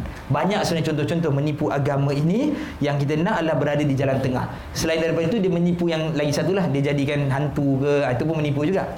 Kan? Syaitan jadi hantu kan? Ha, apa dari sudut apa tu dia nak dia nak hasut manusia? Dia hasut manusia supaya manusia takut pada jalan tersebut. Misalnya jangan jalan sini tau tempat ni keras. Ha, pokok ni jangan begini, tempat ni jangan langgar itu dan seumpamanya buatkan kita rasa takut pada sesuatu kuasa selain daripada kuasa Allah SWT. Ha, satu perkara yang berunsur kesyirikan lah. Kita percaya pokok ni ada power padahal Allah yang ada kuasa. Ha. Jadi itu semua hasutan syaitan. Saya tak pernah jumpa cerita hantu dia bunuh orang. Dalam cerita filem ada lah. Tapi live uh, saya tak pernah jumpa. Nah, kalau ada pun cerita atas cerita. Maksudnya saya tak uh, kita, saya tak pernah jumpa orang uh, saya nampak kawan saya dia kena bunuh dengan hantu 3 tahun lepas. Ada hantu tu dia bunuh kawan saya tapi dia tak bunuh saya, saya sempat lari. Ha, dia tak macam itu. Dia akan dengar cerita lah. Cerita masa ada kawan abang aku punya jiran punya adik ipar. Ha, jauh sangat cerita dia diceritakan. Ha, dia macam gitu ceritanya. Jadi cerita ni disampai sampai sampaikan dan dan syaitan ini dia akan mainkan peranan. Dia akan tengok dia tahu kan kelemahan kekuatan kita, dia tahu juga kita punya cita rasa. Orang Singapura suka hantu apa eh? Ha. Jadi dia akan ambil hantu Singapura. Lepas tu Singapura ada banyak bangsa pula. Eh, dia ni Melayu. Tukar-tukar channel jadi hantu Melayu. Tukar jadi hantu Cina tak takut sangat. Kurang sikit lah. Tapi kalau tukar jadi toyol, eh takut. Eh toyol taklah sangat eh. Tukar jadi pocong ke kan? Eh takut. Ha, tapi kalau tukar yang hantu lompat-lompat tu tak, dia suka kita tengok kelakar lah benda tu. Untuk orang Cina mungkin seram. Tukar jadi Dracula, tak ada apa-apa. Pontianak pergi dekat Amerika, orang tak takut. Eh perempuan lah. Tapi kalau kat Singapura Nampak perempuan je lari. Perempuan pakai baju putih Dia lari dulu. Tapi kalau kat Amerika tak. Oh dia tahan Dia berhentikan kereta Dia. Jam kam kam Ajak masuk kereta. Sebab dia tak ada hantu tadi dia kau ikut cita rasa. Nak sesatkan orang dia kena ada plan betul-betul. Nah, syaitan ya baik kita berhenti dahulu di situ insyaallah Minggu hadapan biiznillah kita akan masuk dalam bab yang keempat penulis sebutkan bertaubatlah. Ha, kita nak tengok apa yang boleh kita sebutkan daripada bab bertaubat ini insyaallah. Baik ada soalan sebelum kita berhenti. Ya saya. Tadi kan macam mm-hmm. yang kita cakap macam kalau kita bersedekah semua kan. Ya saya. Buat example eh. Mm-hmm kalau kita bersedekah kita memanglah memang tu kita niatkan. Betul. Tapi kalau kita tahu orang tu dengan um, apa yang kita beri tu dia membuat perkara yang uh, salah hmm. hmm. kalau kita hmm. minum minum arak kan uh, hikam nombor you know, hmm. that kind of thing hmm. uh, adakah kita kita beri itu memang kita dah satu satu baiknya lah kan hmm. tapi kalau yang kita memberi itu membuatkan dia menggalakkan dia uh-huh menggalak eh maksud saya tu buat amal macam beri dia kesenangan untuk buat yang mm-hmm. sedemikian dia kita lihat misalnya kalau kadang dia ni bukan uh, terlampau miskin dia maksudnya dia ni dia kerja dia bekerja cuma dia mungkin tak berapa kemampuan sangat. Jadi dia minta tolong pada kita. Lepas kita bagi satu dua kali kita tengok rupanya dia pergi beli nombor ekor lah misalnya kan. Tapi padahal dia orang yang bekerja dia cuma bagi tahu yang mungkin dia ada kesempitan sikit. Jadi itu kita boleh stop bagi sebab kita tahu perbuatan itu jelas salah. Tapi misalnya kalau dia seorang yang yang memang betul-betul miskin, maka kita beri, kita tahu daripada duit tadi membantu untuk dia makan juga. Tapi dalam masa yang sama dia pun main judi juga. Tapi kalau kita tak bagi dia mungkin dia tak makan terus lah. Ha, dan kita bagi lah. Ha. Kalau kita tahu Sampai saya hmm. dekat daerah sini lah hmm. Jadi ada satu hamba Allah hmm. Dia memang selalu minta Hmm. Sampai saya pernah saya tanya satu hmm. hari dia dapat berapa? Dia bilang paling kurang 200 paling oh. Kalau, kalau bulan-bulan Ramadan dah 800 Satu hari eh? Satu hari. 6 ribu pula tu. Tapi um, saya tak tahu apa dia buat dengan dia. Yalah, ha. Dia ada arwah mak, ada tak hmm. anak dia satu ada IMH tapi dia was sekarang. Hmm. Ha, ya ya. So, saya tak tahu apa yang dia buat. Tapi satu yang saya tahu, dia tak bersyukur dengan apa yang dia dapat. Sebab mm-hmm. bila saya tanya, nah, dapat berapa? Nanti sikit lah. Ha. Berapa? Sikit. Ha. Saya ingat dalam 20 tu. Saya dapat 200 lebih je. Ha. Saya macam... 200 lebih eh? 200 lebih, kau kata sikit. tak bersyukur. You, you know like, I think you mesti nampak dia lah daerah sini. Dia jadi pekerjaan lah sebenarnya. Ha, macam hobi. Saya cakap, ha. daripada awak buat ini, ha. kan lebih baik awak jual something awak pecahan uh something you know jadi you, you orang in exchange yeah, yeah. tak macam because you cukup sifat you segalanya waktu asal kau tak nak sembahyang you know Betul. diri kat luar masjid you know it's like kita bukan nak kata uh, dilarang bagi tapi itu mengikut uh, setiap seorang punya uh, persepsi lah. Kita kita nampak dia macam mana. Uh, tapi kita tak boleh juga bagi tahu orang yang uh, jangan bagi kan sebab orang nampak dia sebagai fakir miskin lah. Kecuali dia memang buat macam benda yang salah dari sudut undang-undang lah scam lah. Maknanya dia menipu ke gitu. Okey itu kita kita boleh bagi tahu lah. Okay, tak dia ni menipu. Dia dia ambil sebenarnya. Dia kata untuk derma anak yatim. Maksudnya dia dia bukan collect. Dia collectkan untuk anak yatim tapi dia makan duit tu. Okay, itu kita boleh kita boleh bagi tahulah benda tu salah bagi tahu polis ke apa kan. Tapi kalau dia sendiri kita tak boleh bagi tahu orang yang uh, dia ni sebenarnya bukan orang miskin tau dia gitu. Maknanya kita sendiri je lah yang tak buat paling tidak pun. Sebab dia dah anggap itu sebagai pekerjaan. Uh, dia bukan minta sedekah kerana kekurangan. Hmm, kan? Saya saya ada jumpa saya ada jumpa lah orang kat kawasan ni. Kalau sama orang agaknya tu daripada saya kecil lah. Daripada saya awal sekolah ah, ah, daripada tahun 90 sampai lah sekarang. Sama baju dia tak berubah lah. Ah, sama orangnya. Ah, orang tu popular ah, saya daripada saya kecil sebelum-sebelum tu pun eh, saya masuk sekolah 92 dah ada dah. Orang tu dah ada kat sini sampai sekarang. Uh, ada dia ada. Semua tempat dia ada. Eh tak maksudnya dua tempat ni dia ada. Jadi kita macam mana kita nak kata maksudnya kalau kita bagi kita kalau orang yang tak tahu kita saya pun tak tahu dia tinggal macam mana kan dan seumpamanya. Jadi dia tak ada masalah dekat yang bagi tadi cuma kita perlu melihat dia dah bukan jadi sebagai peminta sedekah lagi. Dia jadi sebagai pekerjaan ni a job already ha, dia jadi satu pekerjaan lah. ha, itu kerja dia. Kerja dia adalah minta sedekah. Ha, tapi kita memberi ni kita kena ingat bila kita bagi kita berpahala pada pemberian kita. Bukan mesti kita bagi tu orang tu memerlukan. Dia tak mesti macam gitu. Kita bagi dekat kawan ke kan? Dapat pahala. Kita pergi kerja kita belanja kawan kita dapat pahala. Walaupun kawan kita mampu untuk beli makanan. Uh, pahala tetap dapat uh, cuma kita tengah highlight perbuatan dia. Cuma kalau itulah perbuatan dia tu memang salah dari sudut uh, apa ni agama uh, dan kita benar-benar tahu. Kalau saya saya tak akan saya tak bantu. Saya kalau misalnya kedai contoh kan kedai penjual Melayu dia pakai rantai emas. Laki lah. Maknanya dia buat benda yang salah. Saya tak nak beli dari kedai tadi. Uh, bukan saya nak label dia sebagai orang yang tak beriman tidak. Uh, saya saya tak saya tak suka uh, beli di tempat seperti itu lah orang yang bukan kita bersubahat dia tak bukan bersubahat. Cuma maksudnya uh, macam mana ya kata dia kita dia dia buat benda yang salah. Kita tahu kan kita pun macam uh, kita kita beli je. Dia bukan haram kan dia tak salah. Sebab kita boleh beli daripada orang Cina ke orang orang bukan Islam kita boleh beli. Tak ada masalah. Tapi maksudnya sebelah-sebelah ada makcik uh, yang kita nampak physically kan bertudung baik gitu. Dan saya akan pergi kedai tersebut atau kedai yang ada benda apa tu? Tangkal tu apa? Bukan tangkal yang tampal-tampal tu. Ha, pelaris ke apa dia panggil wafak ke apa benda tu kan?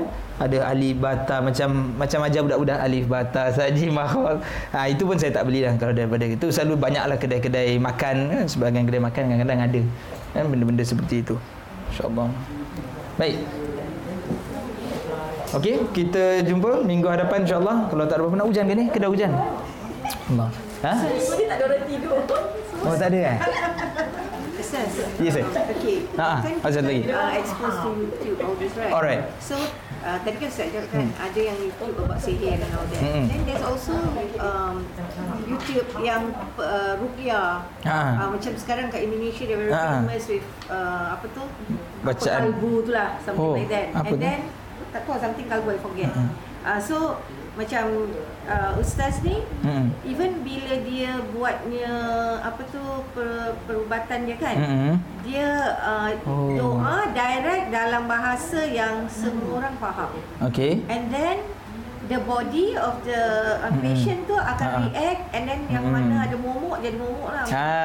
ha. dia macam ghostbuster lah dia halau hantu lah kira ya Ah, uh, okay. Ustaz-ustaz yang ruqyah tu, ah, then that one is what? How how kita nak mm-hmm.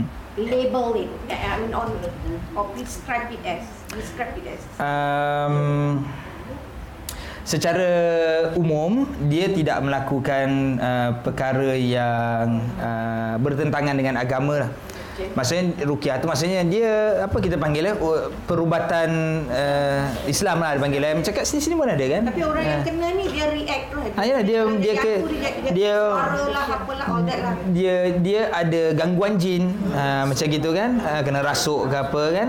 Jadi pergi dekat perubatan Islam ni jadi baca ayat-ayat suci gitu kemudian jadilah seperti itulah dia terkesanlah dengan perkara tersebut. Itu salah satu daripada alternatif. Uh, dia ada di zaman Rasul sallallahu alaihi wasallam. Maksudnya apa yang dibacakan tu adalah seperti mana yang diajarkan oleh Nabi sallallahu alaihi wasallam lah. Uh, okey, cuma ada batasan-batasan lah, of course kan. Maksudnya siapa yang boleh ubatkan siapa, perempuan dengan lelaki, batasan dan uh, yang seumpamanya lah. Selagi mana dia tak ada tambahan kepada bahan-bahan tertentu. Ada sebagai ruqyah, ruqyah ni dia baca je. Ha, ada sebahagian macam gunakan alat-alat tertentu apa limau lah apa tu semua saya ingat tak perlulah perkara tersebut. Ha. Air air plain water air biasa eh, nah, tak ada masalah lah. Ha, itu semua yang pernah dibuat oleh Rasul lah. Mana baca baca ayat Al-Quran dalam air dan bagi minum ke apa ke. Tapi ni ada macam pakai lada hitam lah, pakai itulah, pakai letakkan syarat-syarat tertentu lah.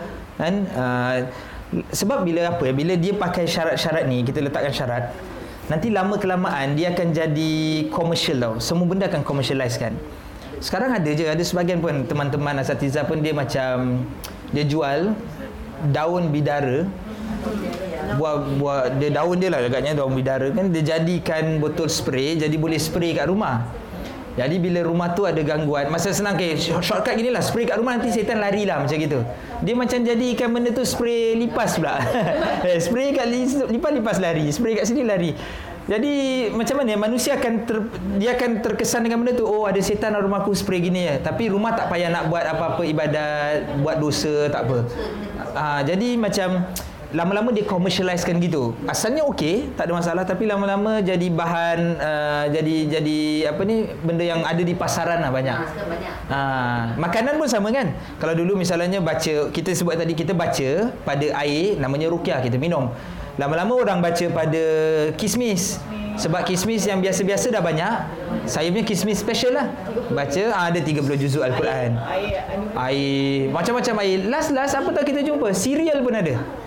Cornflakes tu cereal Buat makan pagi tu Pun ada yang dah dibacakan Al-Quran. Uh, Jadi dia akan melampaui batas uh, serial. Lepas tu orang habis baca Quran saya tengok alamak Quran ni biasa sangat ah. Saya baca Quran dengan hadis sekali lah.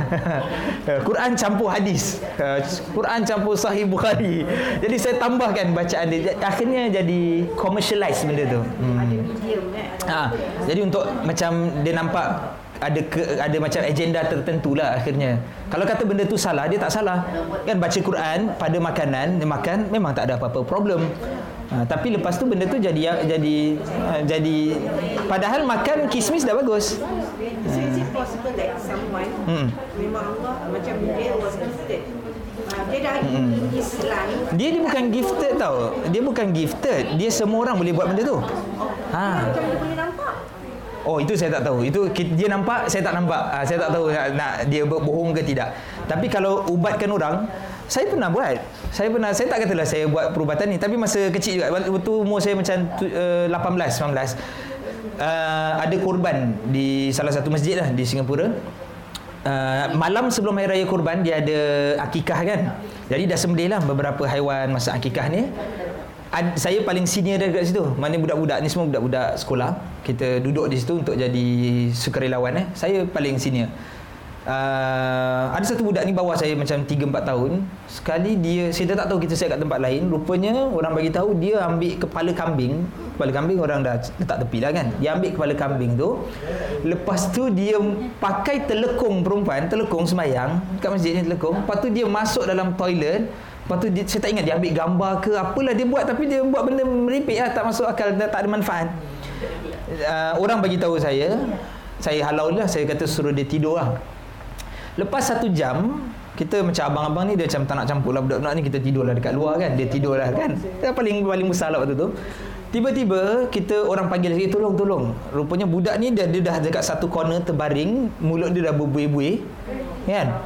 Ha, macam sawan gitu macam tak tahulah habis. Orang lain semua dah kat sana dah kat corner.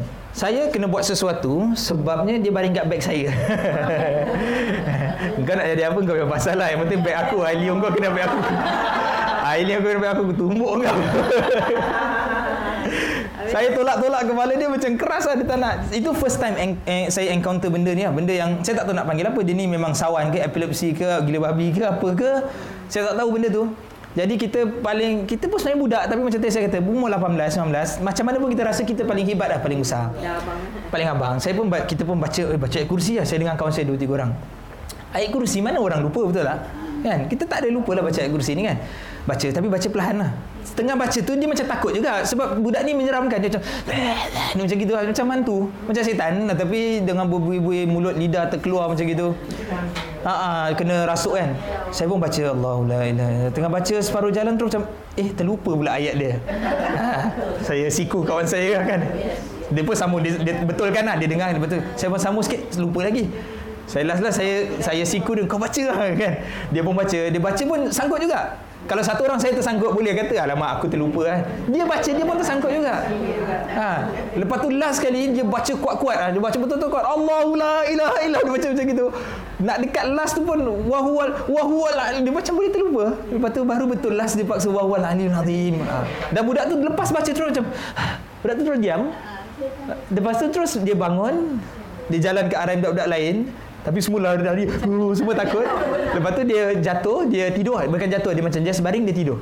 Masa dia bangun tu like Nothing. Tak ada Dia just bangun tak Dia tak kacau orang. Dia macam bangun Jalan Dia pergi tempat dia. Terus dia tidur.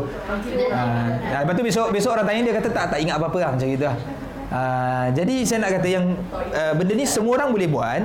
Maksudnya untuk ubat tu boleh Cuma dia ada keyakinan pada diri dia. Dan saya tak nafikan juga Syaitan tu juga berkuasa. Maksudnya boleh jadi syaitan tu lebih kuat daripada maksudnya dia kuat syaitan yang jenis yang kuat sehingga kita macam tak mampu atau mungkin ada orang yang ada experience lebih. Dia tahu macam mana nak encounter benda-benda. Saya tak kata dia bohong lah. Dan saya tak kata pula yang dia ni nak halau syaitan dia pakai setan juga. Tidak lah ha, dia diri dia sendiri dia pakai ayat Quran. Cuma kalau ada tambahan-tambahan tu saya rasa tak perlu sebab banyak je saya jumpa orang tak ada apa-apa tambahan. Cuma baca je. Ha, dia cuma baca kalau lelaki dia pegang tempat mana yang sakit tu dia pegang dia baca zikir-zikirnya atau ayat-ayatnya okey juga Uh, cuma itulah uh, bukan uh, semua orang boleh buat tapi bukan mesti berjaya. Uh, tapi kalau kita macam tak yakin kita takut uh, memang gagal juga. Saya pernah kena cerita. Hmm, insya-Allah. Okey, kita jumpa insya-Allah minggu hadapan. Kita tutup dengan kafaratul majlis. Subhanakallahumma bihamdika asyhadu an la ilaha illa anta astaghfiruka wa atubu ilaik. Wa sallallahu ala nabiyyina Muhammad wa ala alihi wa sahbihi wasallam tasliman katsira. Walhamdulillahirabbil alamin. Terima kasih semua. Assalamualaikum warahmatullahi wabarakatuh.